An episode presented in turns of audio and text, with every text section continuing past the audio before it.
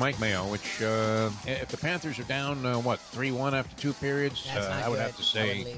I defer to the notion that, well, I have to get up early tomorrow. I leave, don't think I'll be able to watch the rest of this game. Because who No would want to sit with an incredible way. rat like Mayo? I, mean, I, I had to take it all day yesterday. Oh, really? radio show. the show? I fired back with everything I had. I even said that the officiating was very You fun. actually the refs and hockey. favor the Capitals, like a joke of an argument. That's I mean, great. uh, we're desperate when we're bitching about refs and hockey. refs yeah, and hockey refs. Man, they call a lot of penalties. You know what? If you looked at it, very pathetic state of mind to be in. That's what happens when uh, you got a big mouth Yep.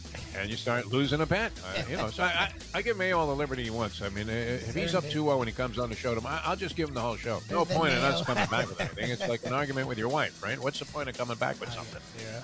You think she's buying your argument? Of course not. That's why you're fighting in the first place. Exactly. The time. Wake up with Defo, joined by Lubie. Welcome to the Defo Show.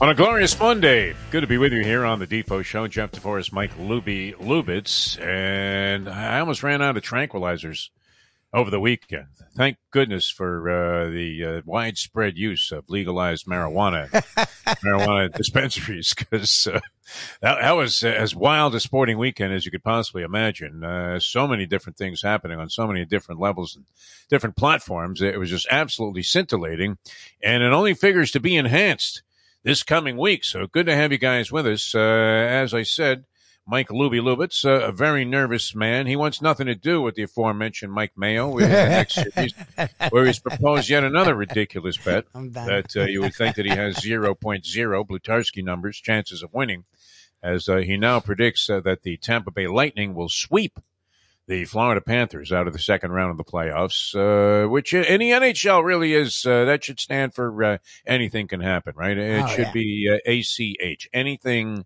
can happen in the National Hockey League. Uh, of the eight series that were contested, five went to a seventh game. Yep. And of those, uh, the two that were played yesterday both go into overtime. Yep. Calgary prevailing late at night uh, over the Dallas Stars, who, who were kind of a surprise. Many people thought Calgary, and uh, they're still alive to do this, uh, I would imagine, uh, still uh, has a possibility of Calgary winning the Stanley Cup, although I don't know that I saw it after that struggle that they had in a low scoring series. Uh, I think that was the lone low scoring series, uh, the Calgary Dallas series, dominated by the goaltenders and uh, defensive play. 3 2 last night in overtime. And so uh, the Calgary Flames will now go against the Edmonton Oilers, who also had to go to a, uh game seven to win their series. They were trailing in that series. Three games to two, and uh, they feature um, you know a wide array of talented players, including a guy that many people feel uh, might be the best in the NHL today, uh, the second coming of Wayne Gretzky, Connor McDavid, who uh, had a huge series. He, he certainly showed up uh, as a, a star presence in the uh, Edmonton uh, series victory, as uh, they they were uh, uh, winners in seven games uh, of their uh, contest, and uh, end up now facing the Calgary Flames. So that that really is Wild West, right? I mean, uh, Calgary way out west, Edmonton way out west, Yep. and uh, so we'll see what happens there. Uh, you would have to think that that uh, bodes very well for the Colorado Avalanche to chalk out of the Western Conference in the NHL to probably prevail. Uh, they will take on the St. Louis Blues, who um, the Blues uh, they won in six, I, I believe. I don't The remember St. their Louis series Blues at all. won their series. Yeah, it's crazy. It's hard to keep track of all of the different things that were happening, especially as we're focused here on the East Coast. Uh, we Yes, got it. We did it, Lubie. We came through. We did, thank goodness. Wow. I mean, oh my god. that could not have been more exciting on uh, Oh, Friday night. God, that yeah. was uh, the Feels uh, like a Panthers victory. it feels like it was last year. You know what it reminded me of? It it really did. It reminded me of that whole Nik Wallenda thing when he was going over the Grand Canyon there on the tightrope and they misgauged the wind and they realized that the wind does blow through canyons. It it does happen like that. And all of a sudden you get like the Santa Ana winds are kicking up and they've made their way over to Las Vegas. And uh, this guy's trying to balance himself. Now, uh, he was sort of attached to the thing. So it wasn't like he was going to go into the bottom of the abyss there and uh, fall like 1,500 feet or, or something like that. But uh, nonetheless, it was kind of treacherous to watch as uh, he was praying to God. And as we've often referenced, uh, probably uh, the most uh, unusual aspect of that whole telecast well, was that Joel Osteen was uh, assisting from a mental standpoint, supposedly Nik Wallenda, as he went out there and he was giving him confidence. And there were many God references, like, oh, God. It, it was crazy. It, it, was like some kind of religious revival, more so than uh, a, a, stunt being executed by a guy who uh, should be well practiced at this. I mean, the whole family has been doing this for like 2,000 years. And uh, he's in the middle of the Grand Canyon there, not looking too sure of himself, wearing a pair of like ballet slippers and uh, holding a rod and, and I think uh, I, I, don't want to, you know, don't want to imply that maybe uh, you know that this uh, actually took place, but I, I think Joel Osteen was having his rod held by uh, Wallenda's wife. oh yeah, you're fine. You're fine. Keep going, Nick. Keep going. They're making out there, and uh, you know it's kind of crazy. You see Joel Osteen. I mean, Oh Not that God. I believe that he might be a little bit of, uh, you know, a phony variety, exactly. but uh, he's very good at what he does. I have to say, he's very good at what That's he does. True. When you watch those lectures, you start to believe that, uh, you know what, maybe Jesus can come and save me, but I don't think so. I don't know. That's a, that's a long shot. Not from uh, the neurosis that was attached uh, with this uh, NHL Stanley Cup oh, chase by the God. Florida Panthers, who now run into their nemesis, the team that knocked them out last year, yeah, and went on to win the uh, Stanley Cup. What we were talking about back-to-back championships, yes. or the Tampa Bay Lightning? Yes, the, the back-to-back. Are they for a third in a row? Is, yes. is that right?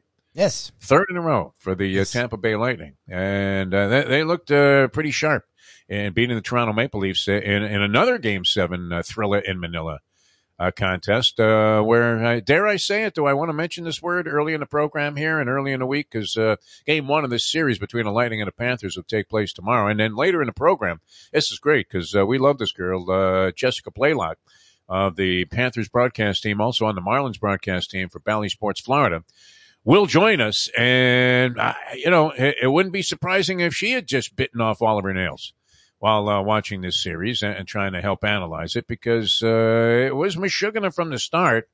And uh, characteristic of uh, virtually all of the series that took place, the Rangers winning a game seven in overtime last night, so uh, they advance. Uh, Rangers and Pittsburgh was a hell of a series, and the Rangers now will take on Carolina in the next round of the playoffs. I, was happy for Gerard Gallant. I, I, thought he really got the shaft from the Florida Panthers, and then it was surprising. I, you know, maybe there's something there in the personality with Gerard Gallant. One of those hockey hard-ons that you see that uh, you're thinking this guy's not taking any crap from ownership. No general manager is coming in there and saying, "Hey, hey you know what, Jerry? I, I think you ought to play so and so more." and he's more likely to get a, a, resounding "go fuck yourself" than he is to uh, get like, "Oh yeah, that sounds like a good idea."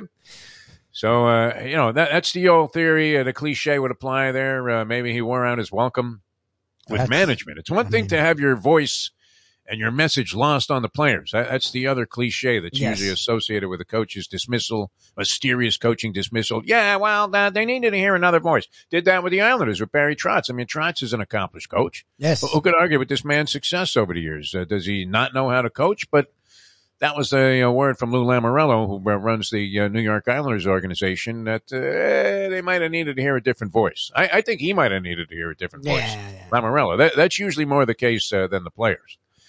But uh, yeah, in the case of Trotz, I mean, uh, how can you possibly, uh, you know, if you had an interim coach like Brunette, who's now distinguished himself, I mean, how can you get rid of this guy after you won the no. playoff series? No, no, no. Be impossible, wouldn't it?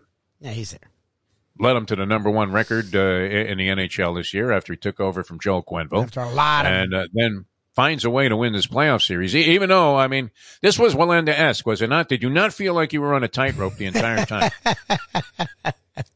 this looked like yet another loss uh, in, in, that game six clincher for the Florida Panthers. Appeared to be dead in the water. They're trailing in the game once again. They find a way to uh, tie it up late and, and then uh, get the win in overtime, which was their second overtime win of the series of the four games they won. Two in OT coming from behind. Uh, each team traded uh, rather lopsided victories in the game. Yes. I, I, guess uh, you could call the Capitals win in game one. Well, I, I, their uh, game three victory was lopsided yes. in their favor. Yes. Game one, uh, very lackluster performance by the Florida Panthers. Game and two, they, they rebounded, looked like themselves. Yes. They lose game three mysteriously. Yes. Come back and uh, tie it up in game four miraculously after being down three goals. That was uh, ugly. And uh, oh no, they, that was uh, the three goal uh, deficit was in Game Five. Yes, that pivotal Game Five. Yes, so. yes, yes. Game the Game Four was the one where they were down a goal yeah. late, and they pulled the goalie Oh, with they like pulled an the goalie with three left. minutes to go. Yeah. then Like a ridiculous uh, in apparent overtime. coaching blunder of enormous proportions. And it somehow works out. And so game uh, five was a three goal deficit, and then game six was another chippy affair that they were close, but still got down and then came back and won. I don't know if I could take three more series like I that. can't. I, I really don't. And, and I certainly can't take wagering on these things anymore. I can't. Enough is enough. Mayo, you win, man. I, I'm, I'm putting mean- up the white flag. We'll go to dinner somewhere on you, and uh, that'll Yeah, be I'm that. done. Don't ever mention my name again. All right. I love that he's trying to double down. Good for him, and he's gotten even crazier with the bet because, uh, by all accounts, the Panthers should win this series, and if they're not, they should at least get a game. So he's just going. But now he's in. making ridiculous demands. he's going you all in. He's kind of like the, uh, you know, in uh, what was that Dog Day Afternoon? You know, where where the demands just keep ratcheting up, right? Pacino sees uh, that he, he's he's completely screwed. He can't get out of this thing. Now I want a plane. I want to gas up. I want this. I want that. And uh, that, that's how Mayo is acting right now. He wants ten to one odds, and it's like Mike, eh, just make a bet. If you think they're going to get swept, then good. Say they're going to get swept, and put your money where your mouth is. I, I'm No done. ten to one, no this, no that. I mean, otherwise, don't make ridiculous pronouncements like that uh, in, in a sour, bitter reaction to the fact that he lost. Yeah, you know what's funny about that too? Uh, was he not so gracious in defeat? He was great. After all of this talk about this, how long we been doing this for? Like a month and a It's half. been a while now. Yeah, beating this uh, thing to death. it's gone on uh, forever. no, nobody does anybody care about our bet on the Panthers? No, No, we no, do. Nobody cares. No one else cares. Only we do.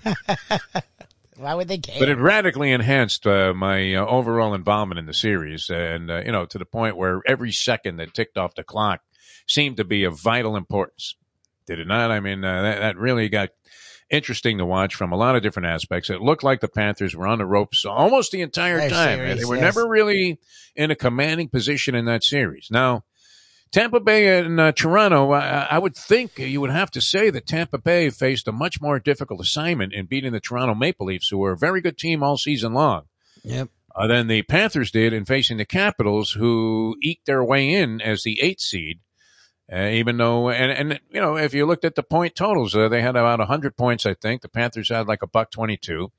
So if, you're making a baseball equation, we talked about this. Uh, they, were essentially 10, 11 games better Yeah, that should be a than the Washington Capitals during the course of the regular season. And you would think that that would have given them an edge. They have home ice advantage, which isn't that big of an edge in the uh, NHL, and they managed to uh, make their way through. But uh, certainly was not in any kind of an overwhelmingly convincing fashion. Uh, yet uh, the 0 for 17, I believe it was the final tally on the power play. You would think that that would have to reverse because their power play wasn't that ugly. They just didn't score any goals on it. Does that make any sense? I mean, uh, it, wasn't as if the power play that they uh, exhibited in this series against uh, the Washington Capitals, what was so pathetic that uh, they never had any chances. They had like a zillion scoring chances. They just never put the puck in the net. In the latter So- stages, it got better. I mean, early on, they would they had some pretty rough power plays, but the last couple of games, they were a lot more aggressive and they were a lot more on it. They just couldn't get past Samsonov. Samsonov, that's what's funny. In the end, they the Capitals lost, but Samsonov had a great series. The dude Yeah. came in after a rough for uh, in the se- when the second game when the goalie had sort of lost his shit, and he sort of held down the fort and actually got them to a series lead, and it looked like they were going to win the series. So uh, he was just tough to beat, especially on the power play. I don't know what it was, but the Panthers just couldn't knock one home. But they were way better. The second, the last two games, they were much better on the power play. They just couldn't Yeah. get a It, freaking it goal. wasn't as if you know they brought the puck up and uh, Yeah, you know lost inept. it after making a couple of dinky passes uh, on the outside and it went down the ice and they had to get it back again. The guy stands behind the net for twenty seconds or ticking off the clock and you're saying, "Go already, go! You're five on four for Christ's sake." exactly. It, it, it, it turned me into an insane man. Uh, this, this hockey series. I, I'm I'm not sure I can take much more, but uh, I, I do like. I mean, it never really. I I guess all of these different conversations that people have had uh, here, we originate from Florida on the show, and uh, there was always, uh, you know, talk of, uh, well, geez, are there any in-state rivalries? Like, uh, I don't know that the Tampa Bay Buccaneers and the Dolphins Now, certainly the Jacksonville Jaguars and the Dolphins No. or the Jacksonville Jaguars and Tampa Bay don't, don't represent any real heated rivalry in my estimation. I, I don't see that there at all. Maybe to the hillbillies up north, you know, they get all excited when Jacksonville's playing Tampa Bay, now, but I, I don't feel uh, any kind of passion, uh, you know, emanating from uh, the whole prospect of uh, facing uh, a team in football that's from inside the state. Nobody cares about the Rays and the uh, Marlins. Don't meet that often. When they do, uh, really, uh, you usually just concede the fact that the Rays somehow miraculously, with a, far worse circumstances than the Miami Marlins face, Yep, yep. with their new retractable dome stadium, Yep, which. Uh, isn't even new anymore, and you know, the fact that they have a much bigger population and a base here and, and are closer to Latin American countries that were supposed to fuel a lot of interest and, and exhibit a lot of interest in Major League Baseball. That was one of the principles that uh, the team uh, originally uh, conceived was going to work for them. It never has. I do have to say though, uh, remember Alex Fernandez, how fat he was as a Yes. player, and then he like ballooned up to like like 400 pounds. He looked like Buster Douglas Yes. right before he uh, went into uh, that diabetic coma after uh, winning the championship uh, against Mike Tyson. Uh, they just had this 97 Marlins reunion. 25 year. Yep. And and Alex Fernandez looks great, man. Oh, good for he, him. he, he lost like 200 pounds, this guy. Was it really 200? Good for No, him. he was al- he was always like a good guy. I, I always liked Alex Fernandez. Uh, I was a big like, fan. uh, he was a UM guy or South Florida guy. I was a huge fan. represents a lot of uh, good things, uh, you know, about the area here, and uh, seems to be a good ambassador for South Florida as a sporting entity. And uh, he looked great. He really did Nice. at the '97 reunion. So uh, that was good. Uh, although, um, you know, I, I- I don't know that uh, that that team, uh, you know, could really relate to all of these one-run losses that are being occurred by the uh, Miami Marlins now, who uh, are just about hanging like you would expect, right? Like that bug that's in a spider web that can't quite crawl its way up and get out of the whole mess. They just entangled in, in a, a web of uh, unfortunate circumstances that they've created themselves, and supposedly are swimming in a sea of red ink, the likes of which may drive. Can you believe this? May drive the possibility that A Rod will become an investor. Imagine that Jeter exits. yeah. See that now that would be the ultimate too. That'd Jeter. Mr. Success, Mr. Uh, you know, quiet, uh, did everything the right way, dignity and all of this and class. Uh, and here, here's A-Rod, this cheating goofball who just happens to have like a minus touch with everything that he puts his hands on. But what if he came in and became the savior for the Miami Marlins? That that would be a story that was just wrought uh, with inherent irony that uh, Jeter couldn't do it and left here uh, kind of uh, I don't know was that a uh, cloud of shame? Was Uh. I don't know. What, what was the deal? It, it was a very, very suspicious exit all of a sudden out of nowhere by Derek Jeter. Uh, what if A-Rod came in and replaced him? That, that, that would be awesome. All right, so uh, we have the hockey thing set up for tomorrow night. No bets. All bets are off. I'm done. I'm rooting him on. I'm done betting. That was a lot. Jessica Blaylock will help us uh, analyze that. Uh, the word sir. that really comes to mind, though, that pops into your head right away is what? Vasilevskiy. Oh, and this guy was great. He stood on his head in that uh, game seven against the Toronto Maple Leafs, and uh, he, he was the main impetus in the Tampa Bay Lightning getting through that game. Uh, Vasilevskiy was great against the Panthers last year. He had a couple of uh, weak moments, but uh, more or less was a differential in the series, which the Panthers lost four games to two. And they took a lot of satisfaction away from that. And the usual cliches applied. Well, you know what? We lost in the first round, but uh, that was to the eventual Stanley Cup champions. Great. You still lost in the first round. Yeah, you round. lost. You're a bunch of schmucks. No, no disgrace for some of these teams, though. They got knocked out in the first round of the NHL playoffs. Well, I mean, what year, a what a bloodbath this whole thing is. Yeah, it's a joke. The It's way crazy. The way the East is. It's ma- All right, so so many things happening. I mean, uh, there were a zillion different things taking place, including the Heat. Then uh, clinched their series finally Yes, against sir. the Philadelphia 76ers. Who? Wow! I mean, you talk about the towel coming in from the corner. Did they throw in a towel in that game six? What on earth? This process uh, is uh, ground to a halt with the Philadelphia 76ers. And uh, wow, if ever a team need to just uh, completely regroup and uh, think through what, what it is that they're doing. James Harden, could he possibly command uh, uh, like what, what are they going to have to pay him? Like two hundred fifty million dollars for five years well, it's in the max deal if they if they re-sign him. stays in this. He's allowed to stay in this deal, and that's on Yeah. him for forty-seven million, or he opts out. And he was supposed to, if he was James Harden, get five years, two hundred and seventy million. Now the guy we saw is not getting that from anyone. Like no one's giving. him No, that. I mean that was, he uh, he may as well be Harthorne Wingo out, out there. I mean, uh, in terms of value to the team. He had one quarter. disappeared again. Uh, you know, in in both games five and six uh, after having that one hot fourth quarter and uh, Yep. just uh, intermittent greatness is all you get from this guy anymore. And at this point, yep. And it's more rare than it is, uh, Yep. you know, a consistent happening. Uh, it used to be amazing. You'd look at any box score, you'd see Harden's name, and there was like 38 points, uh, you know, 16 assists, Yep. nine rebounds, uh, you know, and night after night after night. Even and his team was winning uh, when he was with the Houston Rockets. Yes.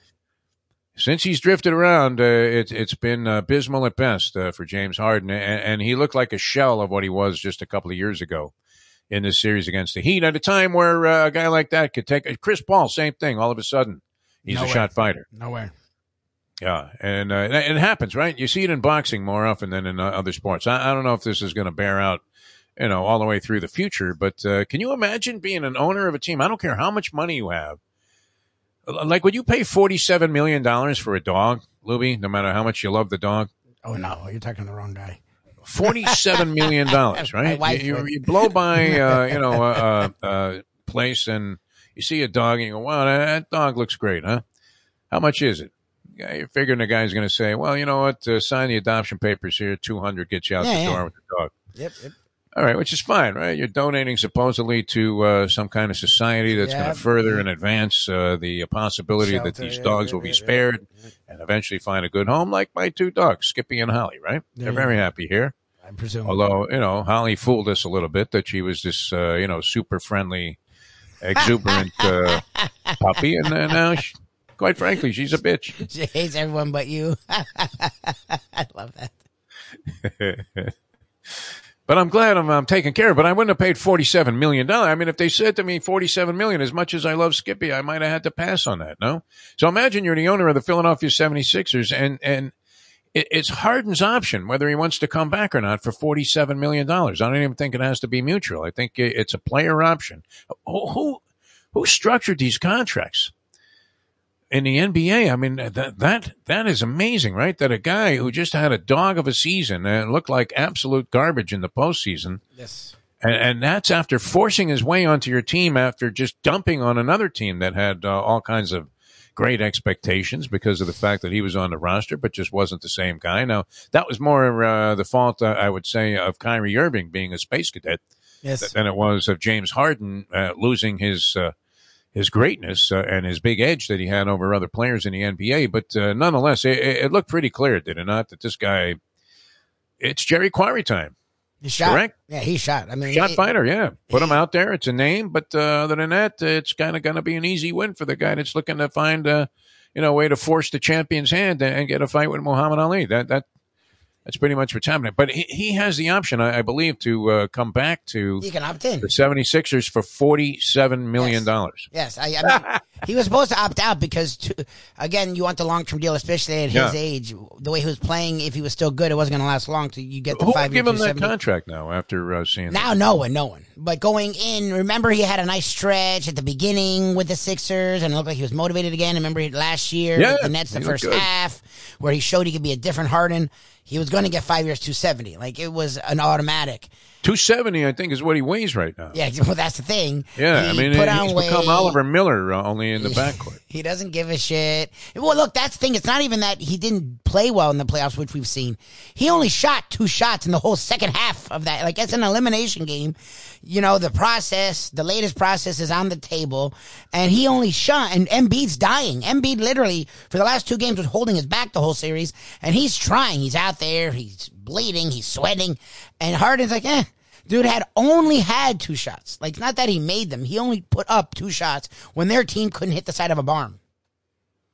This is an arcane reference here, but uh, Sure. watching Embiid, and this was before your time, uh, it reminded me of the actor Walter Brennan in the show The Real McCoys, where he just was like slumped over the entire time, and every time he made a move, it was with a limp, and he was holding the side of his back there. I mean, Chester from Gunsmoke uh, with. Uh, you know, e- even more chronic back problems. Uh, that that was Joel Embiid in the series. Uh, Doc Rivers gets a free pass. He comes back and believe it or not, is highly coveted supposedly by the Los Angeles Lakers. They're disappointed that Rivers is going to be uh, getting a nod and uh, returning to the Philadelphia 76ers. But uh, the Heat, uh, they did what they uh, had They to, uh, job, obviously. Another cliche there, if I can throw one out there. That's fine. They uh, finished it off, and, and they looked impressive in the last couple of games. Yes. Uh, they, they dominated the Philadelphia 76ers, something you were expecting a little bit more of in the series. Uh, you thought, okay, Philly with Embiid back, uh, they can win one game. Uh, those were two ugly games in Philadelphia, but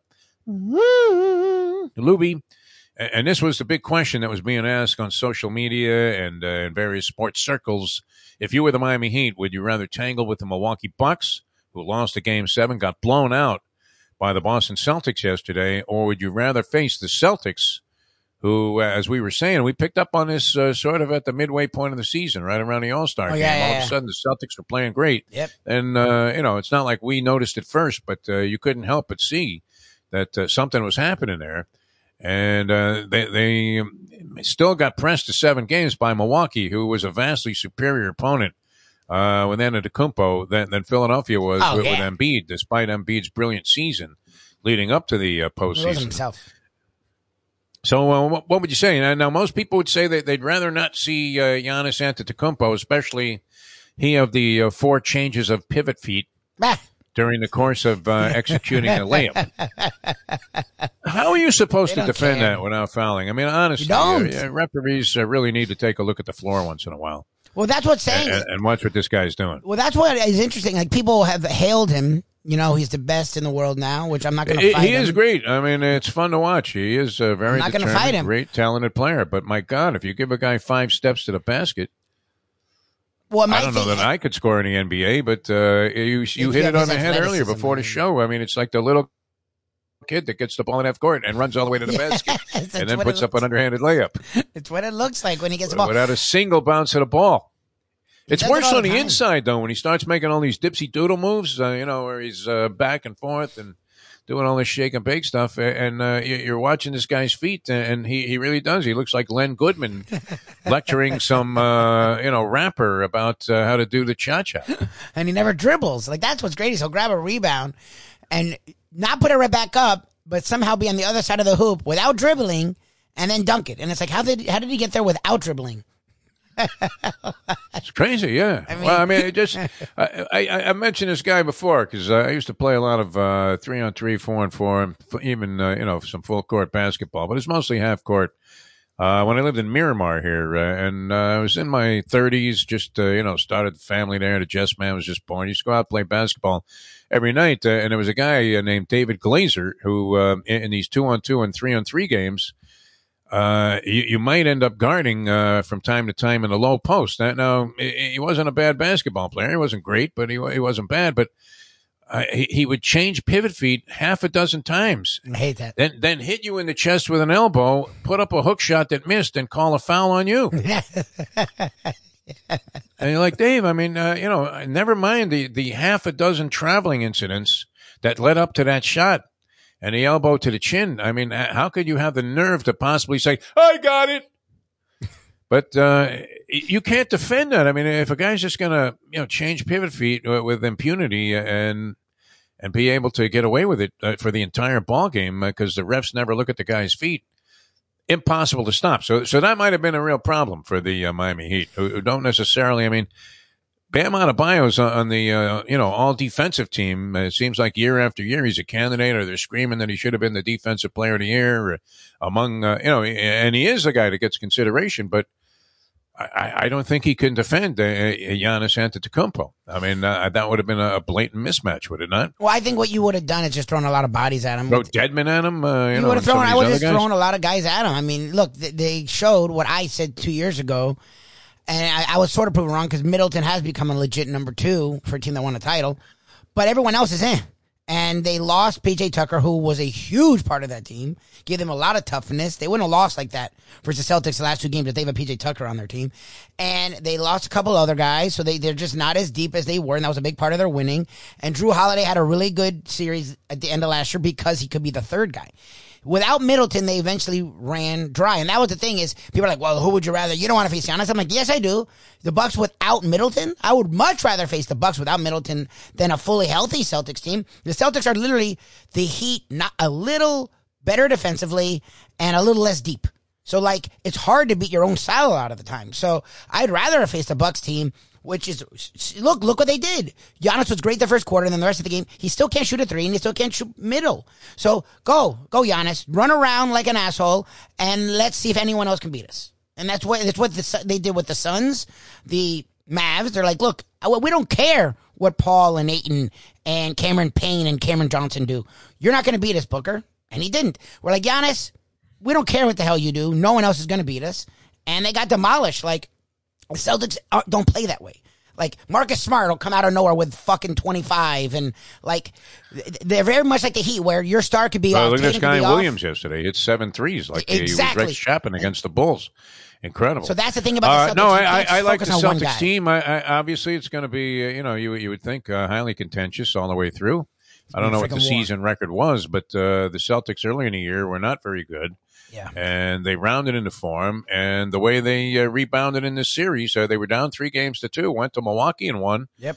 And uh, you know they, they had blown at uh, game five and, Yep. and found themselves in, in a real predicament, but managed to uh, gather themselves and uh, win in Milwaukee and, and then blow out City yesterday with an amazing performance all the way around. Uh, red hot shooting performance. Uh, Jayson Tatum is getting salutes Yeah. from uh, all of the uh, even most cynical observers of basketball, saying, uh, "Yeah, the guy's a legit superstar at this point, Oh, or, yeah. or darn close to it." And uh, they they made uh, you know a, a real attempt to uh, work in synchronization. So. Uh, uh, sort of, I mean, a mirror image in some ways of the. Miami Heat. Uh, maybe with a little bit better talent all the way around at the top level, especially if your guy Tyler Herro is not up to par, Well, that's the which thing he is hasn't been. the Heat don't have Lowry, and whenever he comes back, he's not himself. And he was supposed to be a big part of this playoff run. Bam and Herro are supposed to be the two and three, and they're inconsistent. Butler has become Butler was the best player in the playoffs this year. I mean, Giannis was the only one close, and Giannis hasn't done it. Like Butler's been great every game, but he doesn't have a number two. Like the Celtics, between Brown and Tatum, you get them every night.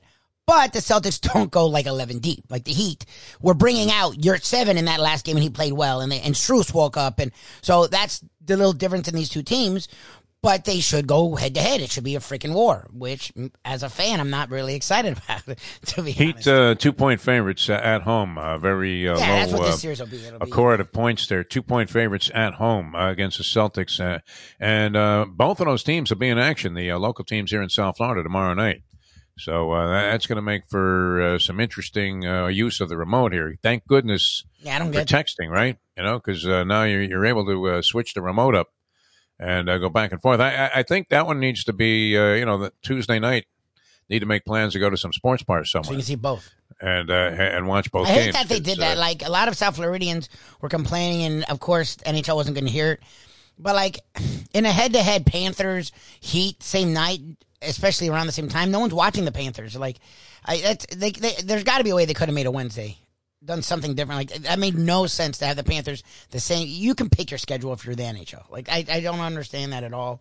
And you're Bettman has come out saying, "Oh, I care about the South Florida market. We give it, we care." No, you don't. You don't care. You openly proved it. Uh, they, they wrote me in. I mean, uh, there, there's no way that I'm going to not watch, uh, the- watch this both. Tampa Bay Lightning series. And, and as I started to say before, when there were no real rivalries, uh, that might be the only one that, that actually has uh, its roots Sort of in some sinister and evil. That the uh, Lightning and the Florida Panthers uh, do not care for each other. That that may be true of all hockey teams. Oh yeah. After watching the playoffs, right? I mean, these guys aren't afraid to just start knocking the crap out of their own teammates. I mean, it's 100%. fantastic. Teeth are flying all over the place. So, uh, Jessica Blaylock uh, will talk with us about that uh, Panther series uh, against the Lightning and also uh, recap of, of what happened in this first series against the Capitals and where they're at. She's been following the team all season with uh, Bally Sports Florida. So, uh, very much looking forward to having the lovely uh, Jessica Blaylock on, on the show later on. Uh, the weekend was full of so many different things, though, uh, Lubie. And uh, wow, th- this upcoming weekend and the build up to it is going to be even more insane. You, you couldn't ask for more in terms of a sports smorgasbord uh, of all great and riveting events that then you will find this week leading into uh, the upcoming weekend where uh, for the horse racing degenerate you have the second leg of the triple crown of preakness which uh, looms as as wide open an event as the Kentucky Derby, where they slipped a horse in by helicopter in the stretch,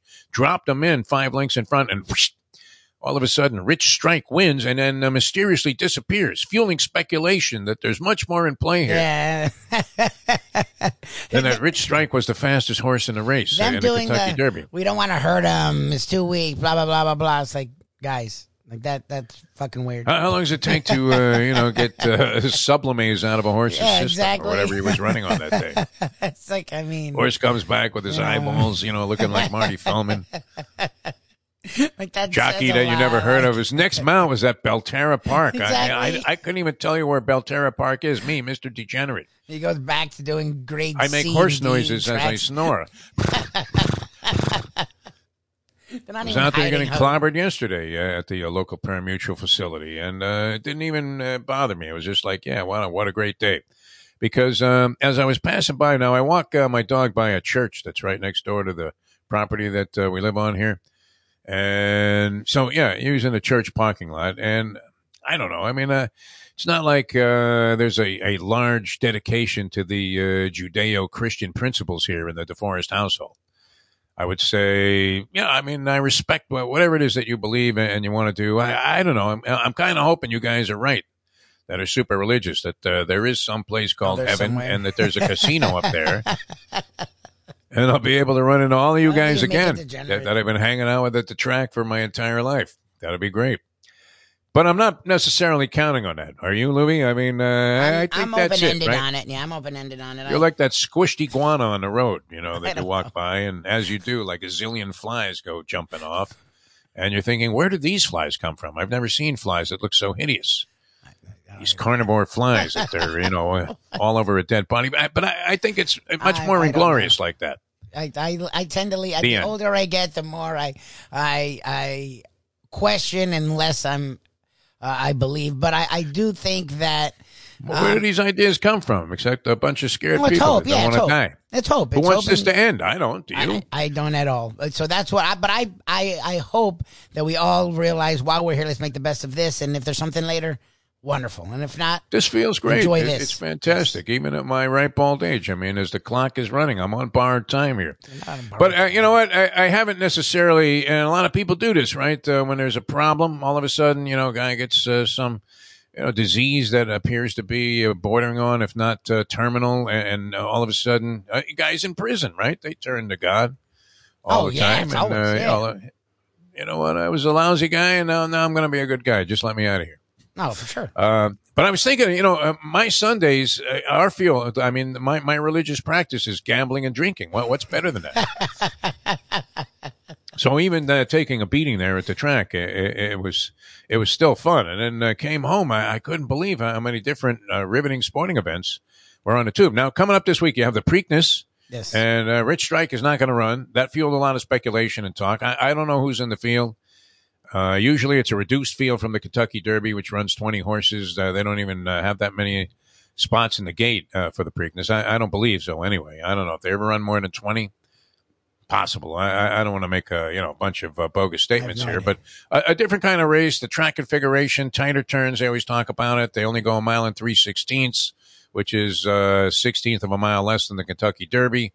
So um, you see, uh, it's a speed favoring track over the years, and, and horses uh, that uh, normally what would love to be on the outside of the Kentucky Derby, they want to be on the inside at, at Pimlico. And they're not afraid to put over uh, any kind of uh, circus like result at, at uh, Pimlico. For some reason, uh, Baltimore racing might be as crooked as the harness racing was at Yonkers back in the day when Carmine, the big red, was stiffing horses. How come his name is always the one that comes up in any harness racing conversation? Carmine Abbatiello. I don't know. Uh, You bring them up. I, I never. No, I. I'm walking around the other day. I mean, uh, with my friend, uh, our friend Big Rich, right? And, uh, you know, I don't know that Big Rich was much of a harness racing fan. He only recently became a horse racing fan. And I would have to say he's dove in with both feet. Yeah, Big both feet, fists. too, man. Both fists. He'll go from one track to another. So we're, we're walking out of what used to be Pompano Park, and I said, "Wow, can you believe this place is going to get torn down? What a legacy they had! This was like the Yankee Stadium of harness racing, uh, and uh, certainly the biggest uh, facility of its type uh, anywhere south of uh, New York, where, where harness racing was pretty big at the time." And who's the first guy he brings up? He says, "Yeah, yeah, you know what?" And everybody has somebody, a cousin or something, that knew Carmine Abbatiello. Oh, really? That's funny. This guy was the most well-known, popular guy. I mean, he had more fans than Elton John around the world. It's amazing. Some harness racing driver who stiffed horses and actually was uh, convicted, I believe, uh, you know, uh, of race fixing, and then somehow made his way into the Hall of Fame. that's that's the best, right? You you were fixing games. Yeah, You're and you like get shoeless. Joe Jackson. Only in boxing and horse racing where you can like, Boxing and horse racing. and- yeah, like is Panama Lewis in the Hall of you Fame? can, can clearly do illegal You things, nearly get got in trouble, killed. and then still get in. What stuffing in the gloves? I don't know where it went. Nice, uh, Panama. Give me the bottle I mixed. Uh, that, that's always good. All right, so so you have that. Uh, you have the PGA tournament coming up, and wow, I mean, good golf for all of its uh, sanctimonious approach and uh, you know uh, high and mighty kind of you know vibe that they give off. Uh, golf, right? I mean, uh, you're almost afraid to you know talk to a player that you know to be very friendly if you're out there at a golf tournament, right? I mean, like even Freddie Couples is walking up the fairway, and you're almost afraid as a fan to say, "Hey, Freddie," because Steve Williams might be his caddy that day and just chuck a driver right at your face. It's possible. I, I don't know. I mean, uh, for for all of this, uh, you know, haughty tawny, uh, you know, uh, vibe that they give off uh, on the PGA, uh, could they could they have any more like Housewives of Beverly Hills type of turmoil going on in the sport right now? With Greg Norman, I, I don't know. How do you feel about this, Lubie? I, I'm not uh, quick to condemn somebody for saying something, and then like everything that the guy did, you just throw it right out the door because the guy made like one stupid statement. But uh, Greg Norman's not making any friends. Uh, when uh, they ask him about this uh, Khashoggi, you know, he, he's uh, the head guy now. He's spearheading in the face of this uh, Saudi golf tour, which is, you know, drawing nothing but wrath. I, I mean, the PGA wants nothing to do with this. They, they don't want to know about it. They don't have to start paying these guys like enormous appearance fees. I'm not sure what the deal is now, but does the PGA? I, I'm assuming the PGA is not paying Tiger Woods to show up and play in the PGA tournament that's coming up this week, right? Whereas if, if he's uh, you know playing on the Saudi tour, they're giving Tiger twenty million for showing up. Oh, for They sure. ride him in on a camel. I mean, whatever it is. I could get in trouble for that, huh? But uh, Norman, uh, they ask him, you know, how can you represent this stuff? We were talking about it last week a little bit. Uh, this uh, whole concept of sports washing. You know, I mean, uh, why is Vladimir Putin staging Winter Olympics uh, Oh, yeah. tune of like eighty billion dollars in losses? Because it's like, oh, look at that, Russia, yeah, yeah, they're okay. Look, they're having fun over there. Uh, you know, and uh, all of these uh, screaming boycotts don't seem to have any impact on uh, the kind of people that are that are running these shows. Uh, in Russia's case, uh, Putin, and in this case, whoever the sheik is at the time. I, I don't know, uh, but they, they ask uh, Norman about this and, and all of the human atrocities that take place there, and he says, "Oh no, they're doing fine." and his defense was, "We all make mistakes." Oh God. Like, like okay, it's okay to just whack a guy That's and not- dismember the body. There's different levels of Some guy and it's just a reporter for like uh, you know a newspaper for God's sake. Well, you know, I mean, who cares about some ink stained wretch? If you're the sheik and you're in control of like eight hundred zillion dollars, Well, that's the thing is, it's always the same kind of people that they do this to. The person Yeah. that they should not be worried about, but for some reason they are. What does that tell you? Like, if this is the person that they're chopping heads off and then pretending like they didn't, or or just moving on and acting like it never happened, then there's a reason for it. I I, I, I do find it funny when they when they always try to just play it off, and then everyone around them. Who yells about everything else? It's like, oh, it's not. it. I mean, come on. So it's what not are you gonna do? look for Greg Norman to uh, shrug that off lightly and by saying uh, like don't address it at all, but don't come back with uh, well, we all make mistakes. I, Greg, what mistakes It- have you it- made? It's, it's sad to be laughing about that. You know, No, but what does that I say about him then? What the hell are you doing in your spare time, Greg? I made a lot of mistakes. I always liked never Greg gotten Norman. there. I felt badly, uh, you know, when that uh, Larry Mize putt went in there, right? That was unbelievable. 56 did. footer. Remember that? Twisting, Yeah, turning crazy. all over the place. What was that? 15 at the Masters or something? Not sure what hole it was. Might have been 17. Anyway, Norman gets, uh, he gets screwed again uh, out of uh, winning a, uh major championship. A- a- And it happened to him many, many times. I remember, uh, remember a guy named Bob Tway? Yeah, of course. Bob Twain? Yeah. Uh, It might have been in a PGA or a U.S. Open. I, I want to say a PGA tournament. Holes out out of a sand trap to eclipse Norman's uh, lead right at the end of the tournament there on like the 72nd hole. And once again, Norman is like blown away with another devastating and probable loss. Then, then he choked a number of times. He had that uh, Yeah, final round in a major that he was leading by like 28 shots and he yep, shoots yep. 106. Greg, is this your ball? It's like me. There was that collapse when he was like an old fart in the British Open. Uh, when uh, that that was when he was dating Chris Evert, right? Yep. And, and poor Chrissy, I mean, uh, with all the dignity and class in the world, uh, and just uh, you know, a person that everybody has loved her entire life from the time she was a teenager. We came uh, to know her on the tennis scene, and uh, she's always seemed to be a delightful person that conducted herself in, in a very gracious way, dignified manner.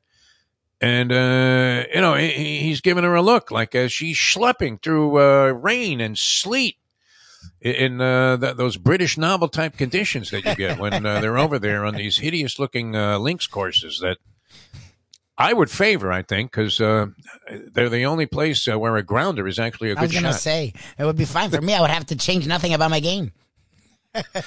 Exactly, man. I mean, every time I would take a golf club out and hit a drive that was, uh, you know, one of those ground skimmers, and you're thinking, "There's a two hopper to short," You know?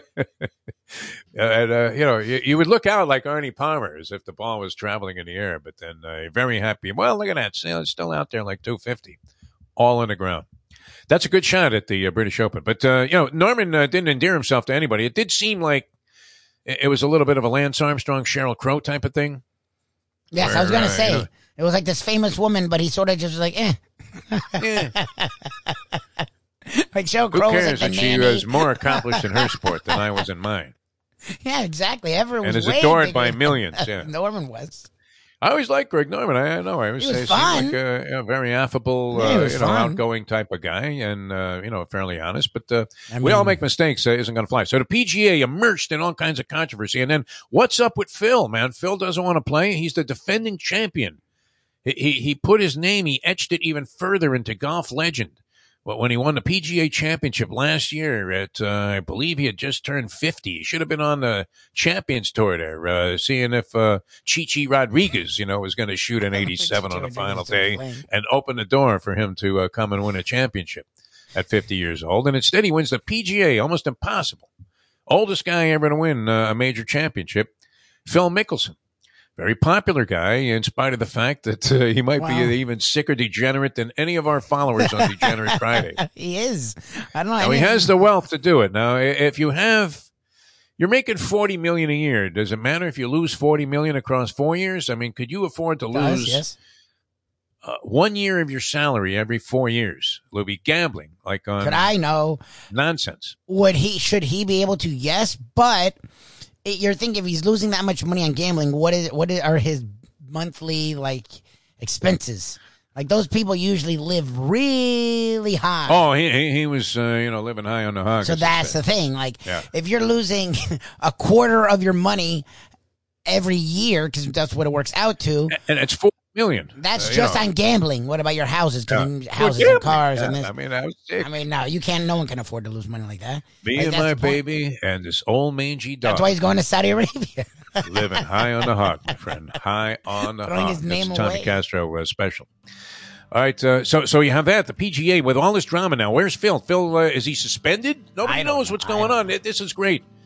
I don't know. No regime like the uh, PGA in uh, all of sports. I mean, even the World Boxing Council is more transparent than the Professional Golfers saying a Association. A 501c charitable. Uh, we don't pay any taxes Yeah, on okay. nothing. Yeah, okay. We're giving all this money away. And uh, they do, I, I guess, a marvelous job of generating funds for charities. But I'm sure. it's not as if uh, the commissioner isn't making money himself. They all. Yeah. Duh. And then there's a president, and then there's uh, you know there, there are like a lot of like closet executives in this organization. It turns out, and none of them are happy. And no, uh, the guy finally, I guess, uh, the president of the PGA, whose name escapes me, and it's not that Monahan is like the commissioner now, right? Or Moynihan, Monahan, I believe it's Monahan is the commissioner of the PGA, and, and then the president of the, the PGA. it- It's like a separate organization somehow. I mean, it's like the NCAA still ruling over college football. Like, who cares what these guys have to say? Nobody. Okay, so the the commissioner you got right is Monahan. The president's Jim Richardson. Okay, could don't know if be. I, I don't know. him. I've never heard of Uh, trying to think, um, you know, trying to flash back to when I was reading that article and see if I can envision the name. But uh, this guy went on some podcast and, and uh, started popping off about how, yeah, yeah, well, Phil's suspended, man. All he's got to do is apologize. Oh, good. Going to have to face the scrutiny of the media because uh, now he had made comments that compared to what Norman was saying, wh- where I mean, uh, like reading uh, a Khalil Gibran book in front of people. I mean, just talking about finding your inter inner uh, you know sanctuary Yeah, and all screw America. Like, like I can't wait to be there. It's like, okay, Phil. yeah, put a turban on your do you head, start smoking some weed, and uh, Yeah, like, play like a little recorder as a snake comes out of a uh, a basket. That type of. I mean, uh, by comparison, you, you couldn't have had, you know, a, a bigger differential, and, and yet. I mean, uh, you know, uh, is he suspended or what? Does anybody know? Nobody knows. it's like the Uh, NFL. Phil's not saying nothing. that reporter he talked to that broke uh, all of this uh, stuff, this conversation, uh, you know, uh, was writing an unauthorized biography. It turns out. Can you imagine that? Wouldn't- I don't yeah. think Phil will ever speak to this man under any circumstances ever again. He's buried Phil Mickelson, buried him. But he's not playing, so you have all that going on, and uh, the dynamic then of the uh, golfers that wanted to play on this Saudi tour, which uh, the PGA uh, wouldn't let them. I mean, th- this is going to be a mess for Jim Nantz to ignore all of the issues Oh, uh, that are flaring up. Yeah. They won't mention it And- at all. and only talk about Tiger Woods, who, who looks like he's going to play in this thing. I guess. And they're saying he's like stronger than ever. He looks like Schwarzenegger now that he's been uh, just fiercely working out ever since this embarrassment of the second uh, couple of rounds there of the Masters, which I don't know you could call it an embarrassment. That's unfair. Made the cut. I mean, But- more than I thought. Yeah, but if he shot the first two rounds instead uh, as uh, the second two rounds that, that he put together like a pair of 87s or whatever that was. I mean, imagine if that was his performance. Oh yeah, People, you've been land based. they'd be writing his epitaph. Yep. Never mind, uh, you know, uh, looking for his entry form uh, for the PGA. So, so uh, that's on the uh, horizon as well. And, then you have the French Open coming up in tennis, which uh, this Rome tournament was spectacular. Guess who's back, Lubie? Guess who's back on form? Federer. Oh, The Joker. Oh, the Joker. Joker. Joker. He's back on form. He was struggling a little bit when he first came back. He was like losing in the first round, always losing the first set. And uh, now he, he's uh, come back, uh, roaring back there, and a couple of good performances in a row. He wins uh, the sort of prelude tournament, uh, which uh, Carlos Alcaraz was not in this. He's resting up. So uh, those two guys are like, uh, I mean, short priced favorites. I think Djokovic is a slight favorite to win the tournament. Alcaraz is only two to one that's to win the. French Open. Can you believe that, man? That's crazy. That's with Rafa Nadal uh, in the field, although Rafa looks like, uh, Oh, you know, it, it's all starting to catch up with him a little bit. Uh, he looks like Dwyane Wade during that period when uh, everybody was saying, yeah, you know what? When you go to the floor that many times, Yep. going to catch up with him.